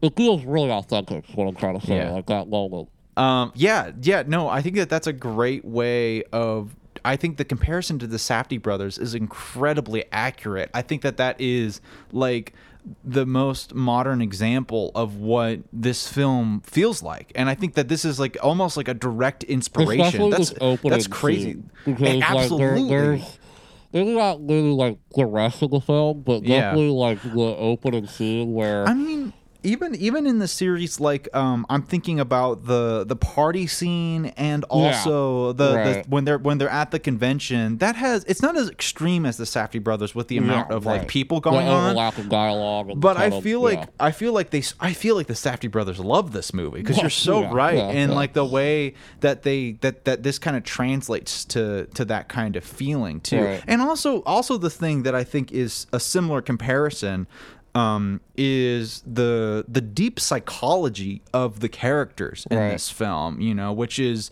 which is the current which is so important throughout, you Right. know. And it's also it's also the thing I love about this movie is that in the way it's um I was thinking about this with God's when I brought up the thing about people being uncomfortable with like not having dialogue or Uh-huh. just silence in like Godzilla and stuff.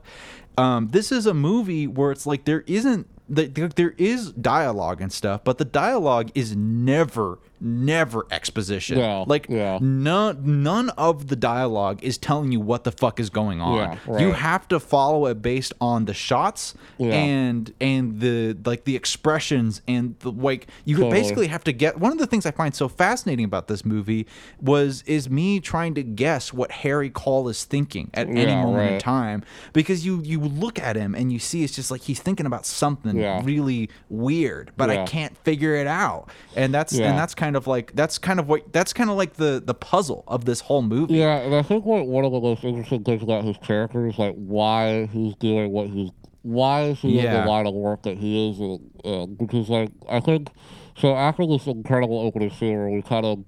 Uh, he's obviously kind of looking for this couple, and we get shots of the couple in this kind of Safdie Brothers handheld kind of uh, shallow focus kind of style, where Yeah. it's it's very like uh, chaotic because it's, it's it's really smart the way he shot that because Harry's looking for somebody, so the the, the, the way that they're kind of like hiding. Uh, you can't really focus on the two, the couple until like they Yeah. really get a hold of them. We see the the guy in the in the um, in the building that's like spying on them through the telescope. Um, we get those great moments, and then he goes into the van, the surveillance van, and Yeah. we meet uh, Stan, who is a great character, a fucking fantastic character, and he is John. Uh, I can't remember. I can't. I'm gonna just say Caz- Cazale, definitely. Italian. Um, Yeah. he, but I love him. He's a great uh, character actor from the seventies. He's also in one of my favorite seventies films, Dog Day Afternoon, which is a fucking fantastic movie. I've never Um, heard of that Really? Oh, dude, you No, yeah. it. It's an early Al Pacino movie. It's fucking Oh, okay, cool. amazing. cool Um, yeah, you would love it. You should I'll watch definitely it. watch that. Um, and but he's in that movie. He's amazing in that movie too. And so, but he, so Stan's his partner, and they're kind of. So we learn that they're trying to spy on somebody. That we, Yeah. what we were saying is we don't. There's no exposition. There's no scene where like Harry like like goes in and is like, hey, and you look at the couple like. What are they? Um, what are they saying? You know, we don't know that. Th- This movie is very, like, um, like we're all a fly on the wall. We're just watching Yeah. these characters interact and do their job, and we Yeah, don't yeah. really we don't know why they're looking for these people or until a, a long portion of this movie, you know.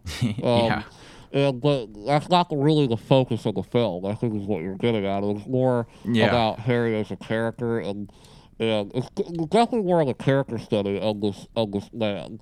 Um, I agree yeah Kind of going through this kind of scary job that he it ends up being kind of horrifying.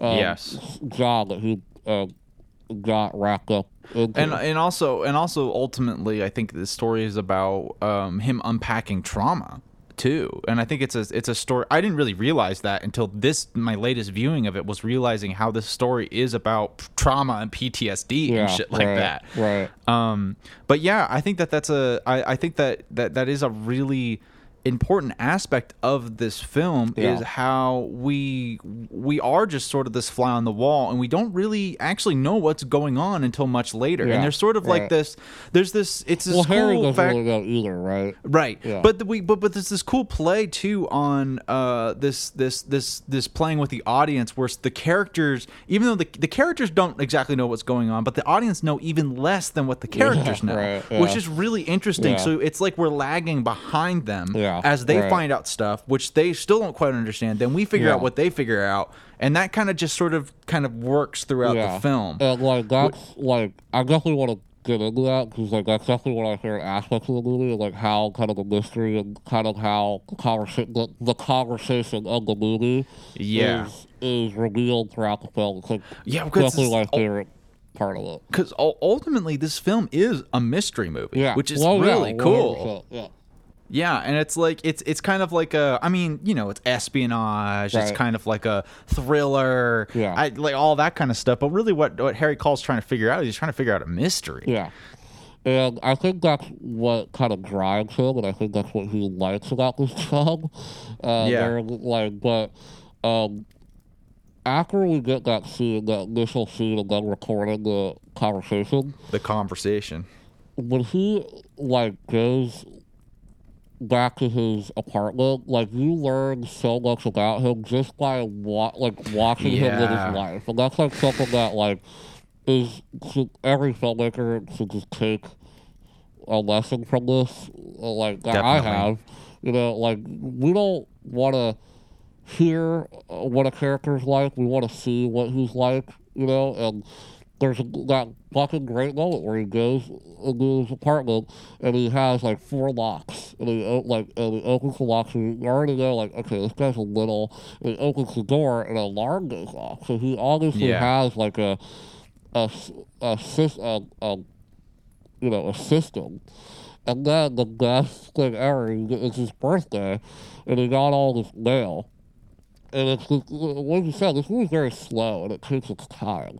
And you see him kind of like not happy that he got this nail. You know, he's not the happiest Yeah. guy that he got this He mail. got he got some wine as a gift. right, and he gets the person on the phone that most likely dropped it off, correct, or or Yeah. or someone who gave it to him.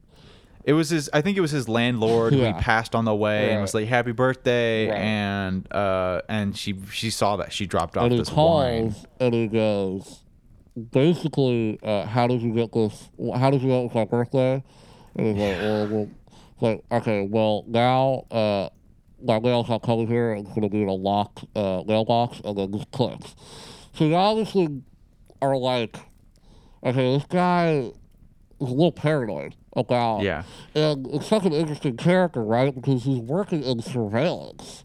He's Yeah. somebody who literally spies on people for a living. He's a private investigator that literally he's amazing at his job. We, we know that, like, like through a lot of character moments in this movie and other characters, that he is a badass. He's a badass Yeah. surveillance guy, and everybody knows him when he goes to the convention. Everybody knows who Harry Caul is, and uh, he has a great reputation within this uh, community. And Yeah. it's such an interesting thing that he is so paranoid about people watching him because he knows the technology and the stuff that's out there that can, you know, Yeah. him, which kind of leads to his downfall, which is right and, so and i think the and i think the other thing about that's so great about that first conversation he has with his landlord is it also sets up how much like first of all how troubled and kind of discontent he yeah, is very um, lonely how guy too. The uh, way that lonely, how- yeah, yeah. uh, how awkward he is. He's a really awkward kind of person. Yeah. Um, he's uh, he can be really intense. Like he's scary on the phone. Yeah. He's really Yeah. intense, even though he has all of these. He even though he has these factors that might make him seem kind of meekish and stuff. He's a very intense individual. Uh-huh. And and also, I think what is so interesting is how cantankerous and basically unlikable he kind of is. You Right. know which is such a great outward expression of his own discontent that he has with himself and as we learn his past trauma working in the field of surveillance Right. Um, but i think again is another kind of factor that i think is a reason why people might turn this movie off or dislike it is because harry caul is kind of an asshole Yeah. but it's like he's not an a- he like the thing that is so genius about it is that he is an asshole for such a human reasons he Right. is such a human Yeah, asshole right. he's his cantankerousness and angst and awkwardness all has these such deep rooted themes in the story of the film. Well, that's what like like Gene, Hackman's performance. uh, I think is a lot of, like is what makes him so like he, he's so likable, but he's but he's also an asshole. yes, and that's yes, yes. Very like Gene Hackman, you know. he's a great. He, he's like you don't want to follow any other like, character but look him. at his character in Royal Tenenbaums. I mean, he's an asshole, right, but you right, love him. right, You know? Like right. he has that. He just has that quality, that lovable quality of an actor that you want playing this type of role. You know? he has a he has a he has a Gene Hackman has a magnetic charisma. Oh, yeah. you know, Oh, and yeah. he's he's the kind of guy who kind of like Adam Sandler actually, where it's like you look at him and it's like this guy doesn't really look like much. He's not the most attractive person in the world. Yeah, right. You know, Yeah. he's like he's Yeah. like he's not super Totally. fit or anything like that. Yeah. But it's like I can't stop looking You know, at I this can guy. see Sandler. This is a weird thing, but I can see Sandler kind of having a Gene Hackman like career as he gets older, like playing Yeah. these kind of like roles kind of similar to this. You know, we'll see what that. I hope when he kind of when he gets older, he just does more dramatic roles because he's fucking amazing at it. But I- I'd be I'd be so but it was- fine if he just keeps making his shit films and every once in a while he just Yeah, does a sappy film. yeah. I'd be fine with that. Yeah, and but um, but yeah, that's yeah, it's yeah, he's he has like the everyman, the everyman kind of charisma about him. Yeah, um, yeah, yeah, which yeah. instantly makes him likable, uh, even though he's kind of an asshole to everybody that he knows and friends with, and Yeah. um, random people, you know. Yeah, but and I think I think the thing that's also about that is that this movie is sort of about like you can tell that this guy needs to go on some kind of journey, right? Yeah. You know, it's like this guy needs to like learn something or he's figuring out something. He's at some kind like in the beginning like a lot of times we have this conventionally we have movies where we start where a character is in a fine situation the situation turns to shit and then they have to fix themselves or something like Yeah. that or they're in a sit- shit situation and it's clear we're trying to get ourselves out of the shit. In this situation he's like on the cusp of some kind of crisis Yeah, you know? right, yeah, we're, yeah, we're right at the verge of some kind of explosion and we're entering in right as he's about to like in- explode Absolutely, which is so so the movie starts off just feeling so Yeah, tense. It's so tense Yeah, right. the whole time. Yeah, and um, I guess like it's an interesting movie to talk about because like not a lot happens for like the, the like yeah. the next the end, significant but the next significant scene that I think is really cool. This is probably my favorite scene. Is when he's, which I think happens right after this, is when he's piecing together oh, yeah, the conversation yeah, yeah, for the like, first time. that, yeah, And, and that's one of the more famous scenes too because of the usage of you see all his equipment Right. and he's like messing around with all of that stuff and we also get the the sort of uh, thematic repetition of these snippets from Yeah. the conversation Yeah. um which we which we see it somewhat in real time but the cool it's I think this is so cool it's it's like you know uh, this is a, this is a really nerdy and I, comparison but it's like you're like a detective in a video game and you're like finding these memory fragments as you're playing this game as Yeah, you sort of yeah. piece together it feels like you're like finding a I'm puzzle playing- board dude, or I'm something Jedi Fallen Order right now again, Uh-huh. and uh, like yeah, there's, play yeah. I love that's like one of my favorite things about that game is like walking up. Little side note, kind of made me laugh. There's a you're on a planet and there's like it's like a um, abandoned kind of empire kind of base. And Yeah. what made me laugh so fucking hard is you walk up to it, and there's like a piece of paper on this like house, and Yeah. your drawing scans it, and it, and it just says eviction notice. I'm like, there's eviction notices in Star Wars? Like, I guess they would pay their taxes and uh, kick them out. that's so But it's cool. I don't know but why I'm totally uh, like that's so funny That's a bad example, but the world building of it, it, it Yeah. yeah, it pieces things together, the story I'm together. so glad you shared that. Oh my god, that's so funny. Um, Eviction notice. Yeah, but um, it's one of my favorite things about this conversation. See, okay, here's another thing that I love so fucking much about the conversation because I think there's one of these things. Okay, here's a God's. I'm so glad we got talked about Godzilla because it is such an comparison to the opposite. conversation. Yeah, but it's like the epitome. It's the epitome of all of the problems that like that that that people. Okay, I'll just I'll just make my comparison, and then and people will know what I'm talking about. Because the problem with something like Godzilla isn't nec- It's like that movie is obviously shallow, right? Yeah, That's the biggest right. problem. It's shallow. But the problem why it's shallow is because they pack too much shit in there. Yeah, it's sure. not because there's Yeah, not enough right, shit. It's because they're spreading themselves way too thin. Yeah. It's like there was like a gazillion characters, human characters in King like, of Monsters. like Godzilla, I don't I don't, think any even. Godzilla is the best example. I think like DC movies, like the, the That's bad another ones, great example.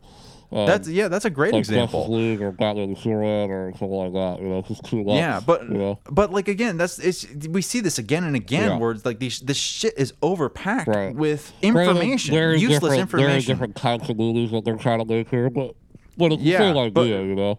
but like the thing about it that is so great about the conversation that's so poignant in the way of story about why the storytelling is so effective is how little they chose to focus on like again like a, a, a like those movies aren't necessarily the greatest example because those they're more focused on like this breadth Yeah, kind of yeah, experience right. and this is a depth Yeah, yeah, yeah, experience yeah, yeah, for yeah, sure yeah. but still what this is about is it's like it's about harry caul's psychology and it's about the information he's trying to pick apart from this one Right. conversation Yeah, right. and i love how much mileage he get that francis ford coppola pulls Right. out of this it's so Yeah. awesome to me because it's like th- this whole movie he's returning back to that beginning scene Right. all the way Yeah, to the right. goddamn ending Right. of the film Yeah, right. like it's such a gut punch when we get that Well, ending that's what I love with the about. film That's like my favorite thing about this movie. Like the conversation is such a great um, title for this movie and a great I know, kind of I know. like- it's the best title ever. because this one conversation is looming over him, right? It's this Yeah. obsession of finding out, which leads him to do things that are kind of immoral, right? That which Yeah. leads him to basically, I mean, break in, like just like break into a fucking hotel room, basically. yeah, and- the very end of yeah, the movie. very yeah, end. So we lead him to this whole conversation is the basis of the film. It's the basis of uh, his downfall or his his descent into extreme paranoia. Yeah. you know. yeah, yeah, yeah, yeah. And, but I think it's so satisfying when you finally. It's not also like sometimes when movies do this, like hiding information from the audience and kind of revealing certain parts of the movie uh, plot or something as the film goes on. Sometimes it ends Yeah. up and it's not very satisfying. Yes, Sometimes yes, but yes. this is very yes. satisfying. It's Yes. it's because you don't expect like a murder to fucking happen in this movie, you know? And when it does Not at all. it's shocking. It's disturbing and it's shocking. And the way that it's presented is straight up like scary, you know, because the Yeah. whole movie is very subtle and very um, kind of calm, you know, a calm kind of Yeah, yeah, yeah, yeah. tension that's kind of brewing. And then when this ending happens, it's like this release of the uh, tension and the way that the film sound design and like it's Yeah. very creepy and very like ominous. The ending is very, very uh, nerve wracking and very Yeah. scary. I think um, I want to talk. I- think we should dive into the ending scene. But before we do that, I want to just Sure. quickly touch upon how weird I found the party scene to be. Because especially this time when I watched it, Yeah. um, I thought it was so interesting. Uh, First of all, I didn't realize how important that scene was. Uh, yeah, which his, the- uh, when he's the- yeah, back- His- yeah, his um, it's, it's so so Harry Caul goes to a convention center for surveillance people, and while he's there, he meets a couple other people, and they all know Harry Caul because he's famous, and they end up a couple other buddies that established from the film gather together a couple of friends and a couple of girls, Yeah. and they all go back to Harry Caul's studio. Right. Um, to to drink, and at the studio, one of the guy who is a real asshole is starting to pressure Harry Caul about this one job we like, did, and we learned that during this? Yeah. Yeah, and we learned that during this one job, it went really bad, and a bunch of people died. Right. And and this is the trauma that Harry Yeah, Caul's had exactly, brewing, and yeah. is sort of the reason why he's so obsessed with this conversation. yeah. But one of the things I found so it, it, so that's kind of the story significance, and there's a lot of layers to how important that scene is. It also plays into like his loneliness Right. and his paranoia Right. about like like not trusting people, Right. and this sort of making him trust people a little bit more, but then he regrets it when he's betrayed by the end of the scene. But the specific thing I find so interesting about this is that all of these people are 42 year olds. Yeah. How often do you see this weird frat party Yeah. on on Hollywood cinema where it's 42 year olds? Sure. Isn't that fucking weird? Yeah. That seems so weird to me. Pretty weird. I think like it's also this is a, this is the seventies. Yeah. Seventies was a different time. Uh, Yeah. And so, um, I mean, I think Like, like, it's that also would like I wouldn't never call it like a party. Like I would call it just like friends kind of just get drunk and stuff. Yeah. But But like, but like, dude, it's so it was so strange the to way me that, that they like they were and stuff is very bizarre. because it's like it's played i think it's really effective because it adds a sort of like this surreal creepiness that Yeah, this like yeah, this this movie kind of has um, because like he goes out and he walks out it feels like i was watching twin peaks when he's going and talking to this Oh, girl yeah, in like yeah, this yeah, parking lot yeah. type of thing Yeah. and then like his friends come out on the moped and drive around and it's like dude these guys are balding 40 year olds this is so weird Well, they're also what I love about that too is like they're all private investigators. You know, they're, they're that's a fucking weirdo fucking job. You know, they they Yeah. are. Uh, they're kind of they're they're independent weird loner dudes and like Yeah. That's why like and so it makes sense that they do these kind of weird kind yeah of like not on a chain you know they're loose you know they're yeah, fucking yeah yeah you know and it makes sense because they have no they have no boss, Absolutely. you know they, Yeah. you know, you're not that, or you just you're like fifty and you just you have no kind of can be yeah, unhinged you- you're you're yeah. So uh, yeah, it is weird. It is definitely weird Yeah. in that regard for sure. but it, I think it's yeah. I, I just wanted to. It just struck me about how particularly strange that Yeah. seemed in this modern this modern context Right. to me because I think you're right, and it makes sense in the context of the film. It's not like it doesn't No, work no, or anything. no. It's a Yeah. fantastic scene, um, which is it makes me feel so uncomfortable Yeah, to watch it, but it's, so. Yeah, fantastic. Yeah, yeah, yeah. But I Um, also like um like that whole and it gets intense because like the questioning of Harry and Yes. And you know, you get a lot of like because we don't know either. We want to know. That's the other thing is like we want Yeah. to know about uh, what Yeah. is making Harry kind of this paranoid kind of the way he is, you know. yeah, yeah, and yeah. um and yeah, when you find that out, you know, it's it it adds so much to the movie. You just- which which you're already processing so much, so you feel like you're almost overloaded Right. at that point. And um, and so, I guess I also like wanted to say too, like at the beginning of the episode or the discussion, I kind of talked about how like how relevant this movie is, even like to this Yeah, day. yeah, right. And like the first thing I always think is like the convention where. You know, it disturbs me because like there's like these devices that they I don't know if they're real or I don't know if like that they talk about. This is 1974. This movie came out. Yeah. And like Yeah. one of them is like just to turn the phone any phone into just like a recording device. Um, yeah. like just playing a har- harmonica code uh, that comes back brilliantly at the end of the movie. Um, but yeah. um, that's fucking creepy, man. I, you know, you watch that, you know, 1974, you're creeped out. You watch that in 2020, you are shitting your pants, you know, because you're like, Yeah. You look at your iPhone differently. Yeah. You look at your iPhone differently, you look at things differently. And like, I'm lucky that I'm not a drug dealer or, or uh, not yet, or, you know, uh, whatever I'm going to be, that I need Yeah. to be surveillance or I care if Yeah. I'm doing surveillance.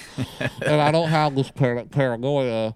I don't really have that. But this movie kind of makes you um, feel that way. You know, there's, there's a, yeah. there's like I forget what happened, but like I was looking at something and like after I watched it last night, like I looked at my phone and like like there was an ad for the conversation on Instagram, the buy it on Blu-ray. So and, you know, it, it it fucking scares the shit out of you because you're not.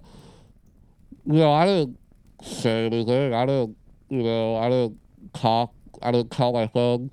It's, you know, it's listening to you. Your iPhone is You're listening right. to you, and Right. you know, even like in the seventies, this movie was scary. Now it's like, you know, they, people can have this crazy. Uh, they have so many resources to spy on, on you if they if they want to, and Yeah. um, and so that, this movie is just so much more relevant today than it ever was, and it will always be relevant because of the subject matter. Um, and because even if the technology is dated or or whatever, the Yeah. idea of like even just the technology of recording a conversation, like you never would have thought that you could possibly maybe do that. You know, like I never when I first saw this movie, I didn't even think about the possibility of like this.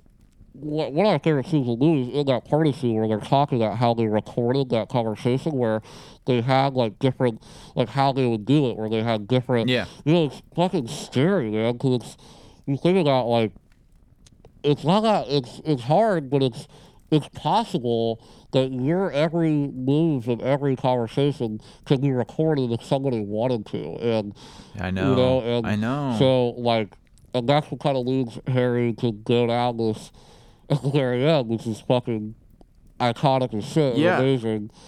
And Yeah, and this Yeah. kind of I think that this this is kind of a great segue to sort of talk about like the the ending part of this movie and also um bring in this other aspect that I really wanted to talk about cuz I was so struck that I've seen this movie a couple times too, but it was only this last viewing that I recognized how great of a character Harrison Ford's character Yeah, was. And I didn't quite get Yeah. how important he was to the Yeah, plot either right. because Harrison Ford plays the main antagonist. yeah. And not the only does he play the main antagonist.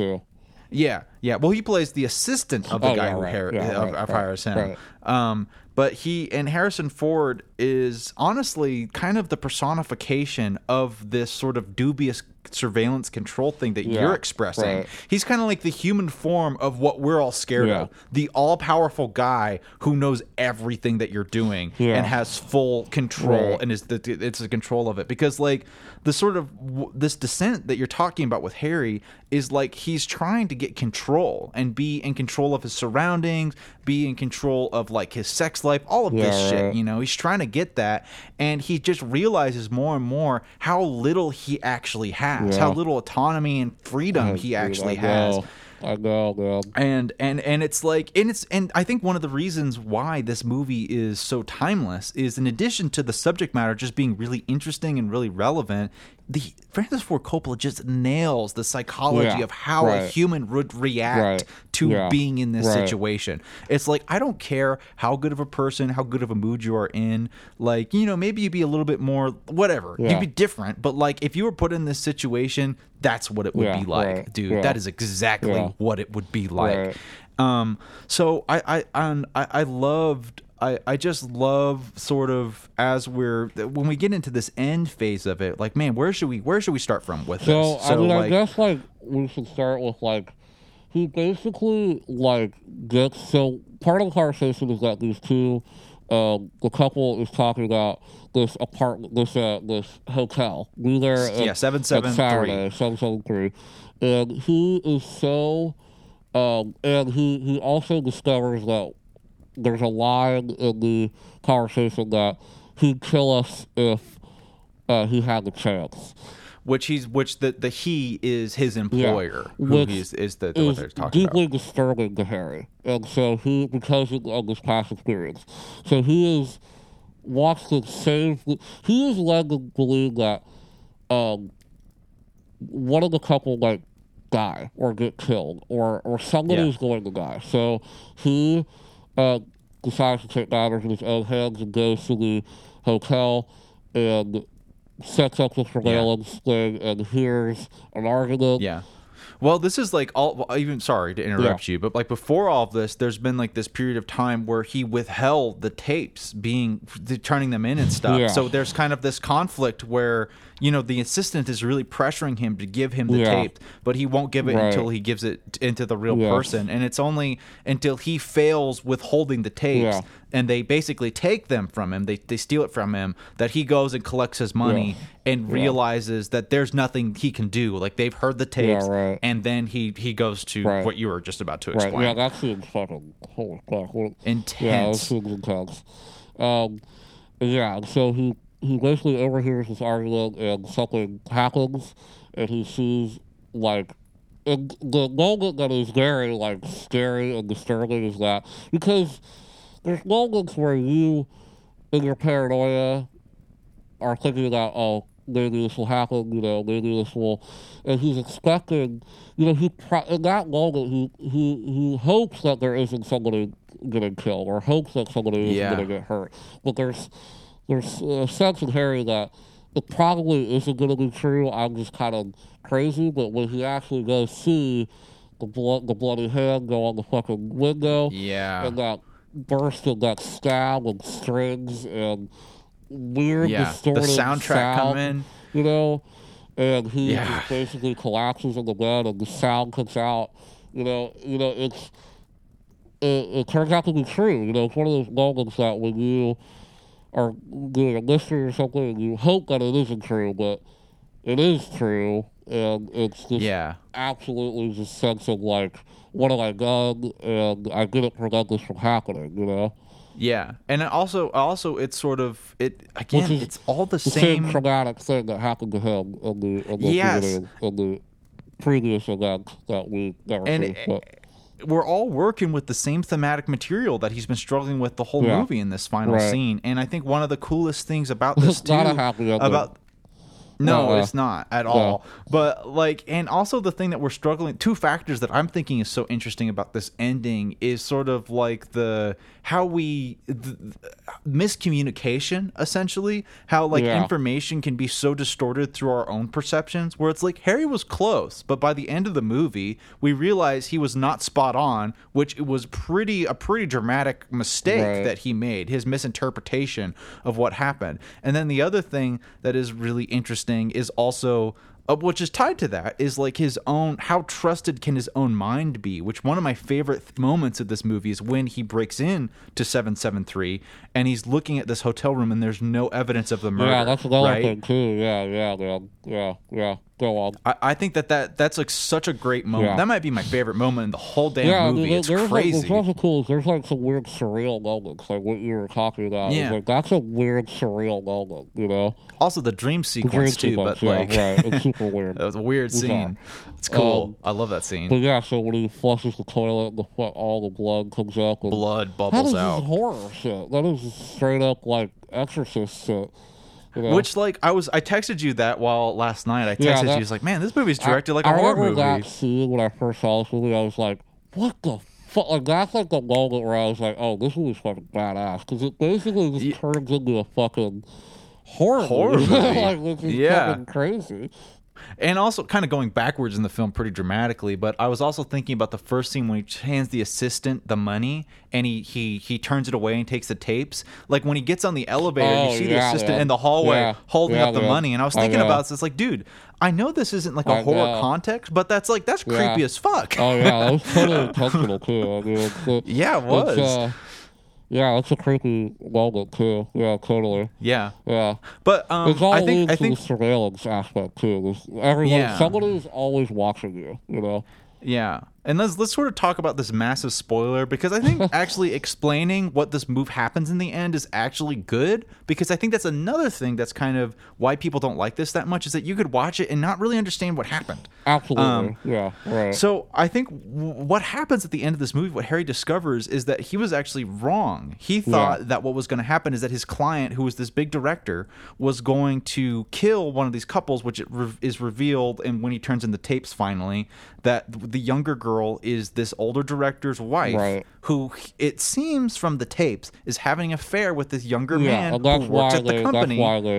That's why they. He got hired in the first place that was the Yes. Yeah. And so and so he thinks that because of this affair the director is then going to kill this woman. But what actually happens is that cuz Harry at the end of the movie, he goes, he tries to talk to this director because he's pissed off that he killed this Right. girl and he finds the girl alive and he Yeah. sees that there's a Yeah. headline that says the executive died in a Right. crash. It turns out that what actually happened is that um, these two people were actually killed the director and it was all set yeah. up by the Right. assistant who Yeah, was working with yeah. this to get them set up in this place could and it was all become- like Yeah. Right. to become the head and it was a Right. money ploy and it was a love triangle thing Right. and and and Harry Caul which is such a great moment it's like I can't I still don't know what he, could be feeling so awesome when he that Because whole it's like, and you see that dude, line, you know, he'd kill us if he had the chance, you know. yeah so awesome. yeah which also so is great because it, it's- it's all about Yes. the context, man.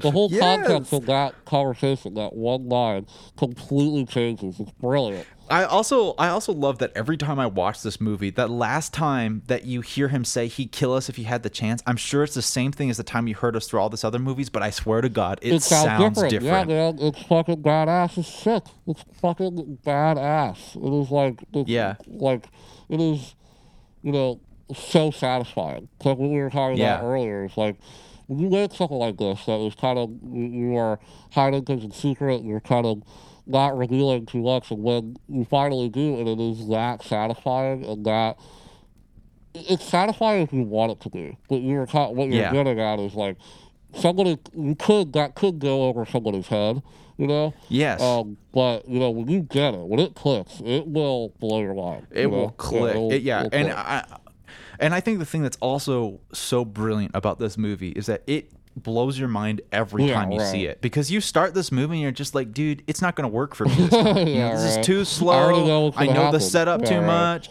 but every single time you're like, yeah. wow, And so wow. the real the ending ending is when he goes back to his apartment. He he, he you know he thinks that the event is over. He's playing his saxophone. Which honestly, honestly, you could have cut like when he found Right, that out. yeah, totally. You didn't Yeah, right. actually have to add this ending Right. scene, but he actually goes on to go ahead and make the greatest ending of ever any movie yeah, one ever of them, made. Yeah, for sure. It's pretty cool. Um, So go ahead. he, so he, then, um, he gets a call. No one answers. Hello. Hangs up. Continues to play his sexy Duke Ellington uh, solo or whatever he's playing, and gets another call. You hear the harmonica thing, right? The tone, and basically Harrison Ford's character says, you know, we know you know, we're always watching you. Click. And yeah. What's so brilliant is that Gene Hackman played this so brilliantly because you know w- uh, maybe a lesser actor or maybe a uh, lesser filmmaker would kind of make that moment be loud, make that be like Buck, you know, ramming around the house, and but the way that this is presented is so eerie and scary, and Yeah, because you, that's a great point, dude. That's a great point. so scared that he shows almost no lack of emotion. And we see this moment where he is gets a doll that's in his house and he basically just destroys it, destroys all the the um, shelving, and we cross this all into him his apartment basically being torn to shreds. Yeah, because he, he progressively gets more and more obsessed with trying to find the bug Right. that he is convinced Right. he knows they they're watching him somehow, and he's the best surveillance guy Yes. ever. So he has to be able to find it. So it's like it's so great because it's it's this deconstruction. It's finally like that. It's the explosion we've Right. been Yeah, waiting for this whole right. movie as his like psyche is destroyed exactly, yeah. because it's like it destroys him on the fact that he's not a good surveillance. He, he's not find capable surveillance Right. man. He's not a good Christian. right. You know, he has to destroy the Yeah, Virgin right, Mary to try to find right. this. Uh, it's like on so many Yeah, level, levels. right. It's a literal destruction Yeah, of his that's another thing environment and himself. That's like of my favorite too. Is that when he what- his sends when he goes and yeah. Oh yeah, the confession. because the that's confession also a really cool moment because like you get this sense. I always say about that that that is one of the weirdest things. Not like Catholicism that people do that or Christianity, one of the two. Uh, I'm not. I'm not sure. I'm not, I don't not really a good know. source. Um, and, but you know, I always thought that that was one of the weirdest things because we talked about religion, I think, like a couple episodes ago. Did Yeah. If you really break down what's happening, who? Why would you fucking? You're telling this random guy like your deepest, darkest secrets. At the end of the day, that guy is just some fucking random guy. But also think Yeah, about right. that guy, how much shit that he knows about everybody in the fucking town. Fuck That's that so guy. funny. Whoever Yeah. because it's such a dark and weird mindset to be like, I want to be the guy to hear every darkest secret that because Yeah. he knows all these people. It's not like anyway. Uh, Yeah. but the It's- way it- that, it's but weird the way because- about that because the way that Coppola shoots that scene is Yeah. super eerie because the way that he shoots that is like. It, Harry's in focus, and then he becomes less and less, less in focus, and we just see this weird sil- silhouette of this man. Um, and like it's just a very eerie way of shooting that scene. which is also which which it's like it's creepy but it also you know and it also adds to this surveillance right, theme because it's right. like who was yeah, that guy right, really exactly. Who who was that? Was it Harrison Ford? You know, like Who right, knows? you don't know. You know, and, and such could have just great- been a clergyman. Yeah, right. Yeah, could have just been a nice, could have been just a nice guy. You know, yeah uh, who went to at the end of the day and told his whole family that story. But Yeah. um, and but yeah, you're so right. Like I didn't even think about that. Yeah, he's destroying his. You know, he's de- destroying the Virgin Mary. Like not even worrying about his religion at that. And yeah, his I mean his apartment and when we mean like it's in shreds, I mean it is like no It is in wallpaper, no floor, everything, nothing, no clothes anywhere, like no bed, like he has like nothing, nothing, Yeah. and he's just sitting there playing the sax, sweaty man playing the sax Yeah. in this amazing last shot. and The credits roll as he's playing. The, as he's playing, the credits are rolling throughout that. Um, and it's just this eerie, lonely, lonely shot because you know that he is most likely going to be paranoid for almost the rest of his life or for Yeah. God knows how long and has nowhere to go, you know, nowhere to, you know, like Burned all of his connections right. he's ever Yeah. had. And so uh, it's not the happiest ending, but it's I kind of see this ending as such a, a like a, a cautionary tale of of, Yeah. of surveillance, like of Yeah. that's what makes this thing so brilliant because it, without Yeah. that scene, I don't think you would get this uh, amazing other layer of. Um, yes, I agree. It, it wouldn't be a great. It would still be a great thriller if it ended with, you know, that the reveal of you know the the the, the conversation, what, what the Yeah. conversation is. But this extra scene is Yeah. so important to the the rest of the film. You know, And I and feel that's I feel like if you one of the best endings of all time. Of how it agreed. adds uh, so much to like the, this movie. When you when you leave the theater, you don't really think about the conversation. You think about Harry Caul as a character. Ex- Yeah, exactly. Exa- and that's that's basically I had two things about that and the first thing was to say that where it's like the ending of the conversation is sort of the ending of the plot, but the the ending Yeah. ending is sort of the ending of Harry's sort of hi- character Right. arc. Um, and the other thing I love about this is that in writing, I think I don't know if you've heard this before, but in writing, I was told again and again that what makes a good conclusion is something that wraps up all the ideas of what you have written yeah, before right, it, but also introduces something Right, new, right, right? A new perspective or yeah. something. I think this film has one of the craziest like new perspectives on this yeah. film, which may, doesn't really you don't really realize until that final shot for me. Because for me, it all clicks when I made the connection, which is like, holy shit, that final shot is a fucking security camera shot. Right. And then I Yeah, realized that like forth. it has right. it has like this meta i had this meta thought where i like to think about it it's like dude we're the bug the camera is the bug Right. watching Yeah, harry right, caul right, this whole time which is why which adds into like why it feels like such a fucking Yeah, surveillance right, movie yeah, you know it's like that first zooming zooming in shot it's like Yeah. that's not they weren't it wasn't harry caul's people who were zooming in on that Yeah. shot it was the surveillance Right. people zooming in on. And It's like, and again, what I love about that is that that's not necessarily like literally what's happening. That's not Yeah, the actual not, reveal. It's not yeah, trying to right. ask that, but it's this. It's sort of this surrealist Yeah. new meta view that you have to this Yeah. film that just makes it so much more impactful to me, yeah. and so much more, and just gives it more layers to chew on, which I just find I just love Yeah, that. yeah. You know, I love it where there's just more depth and stuff to it.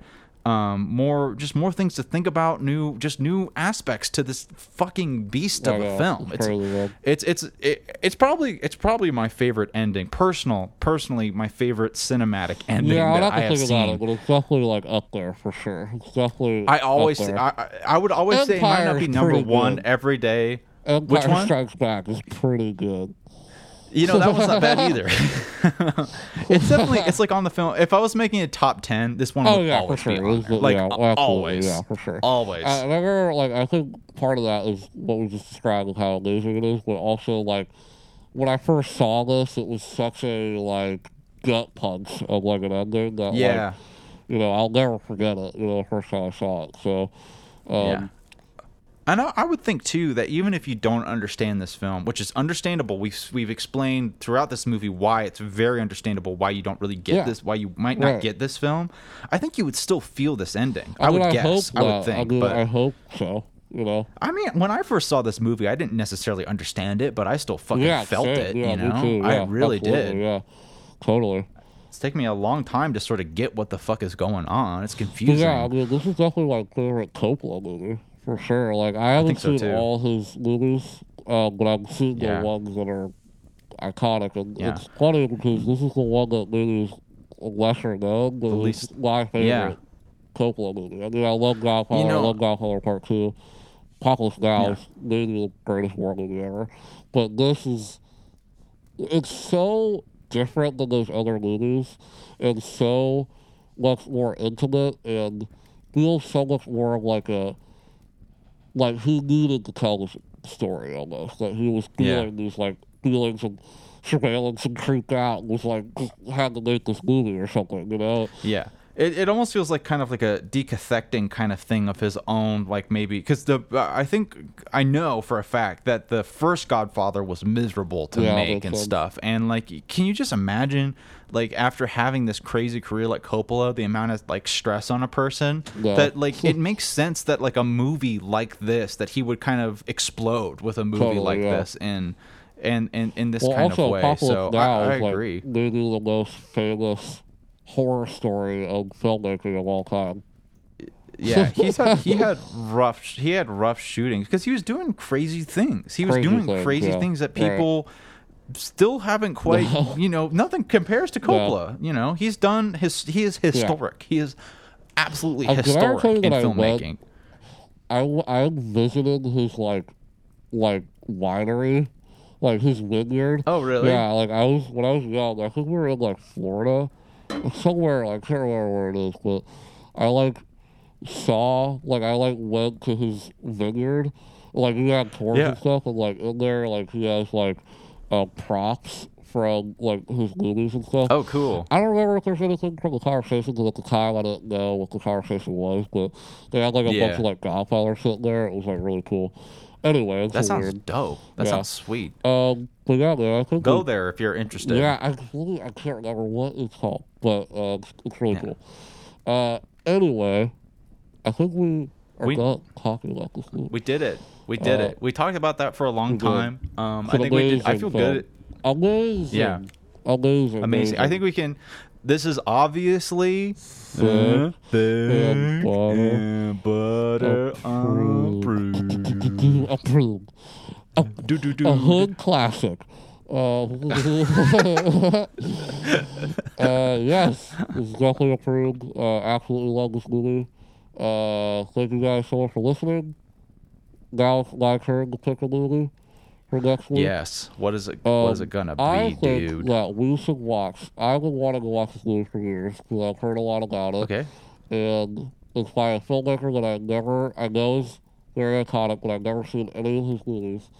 Uh, and Okay. this is a movie called Naked um, that came out in the What? 90s. And it is directed by a famous British filmmaker named Mike Leigh.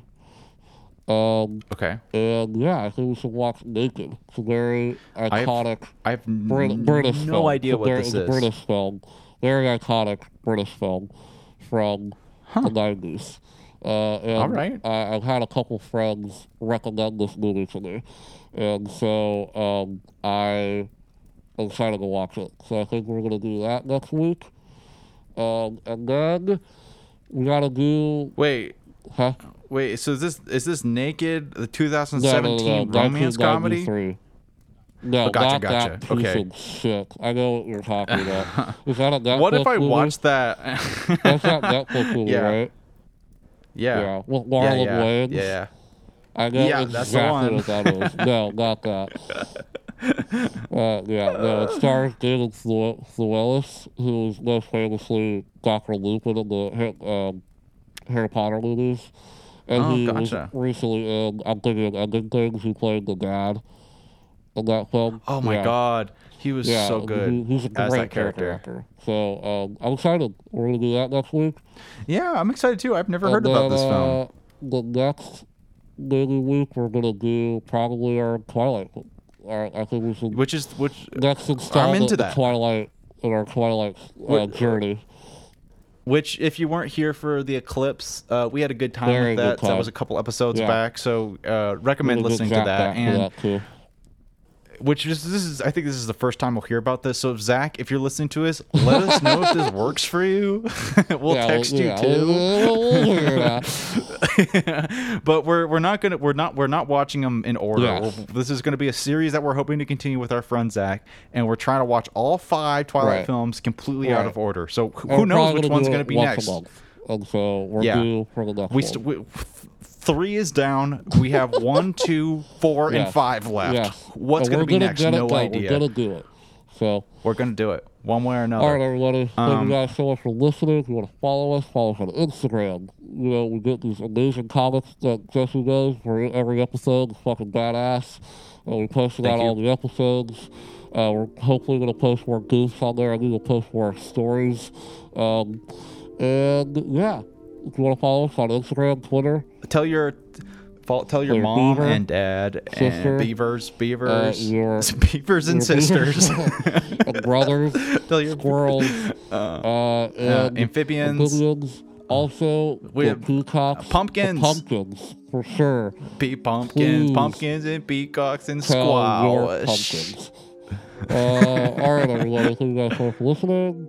We love you. Happy birthday, Jesse. Thank you. Bye bye. Bye.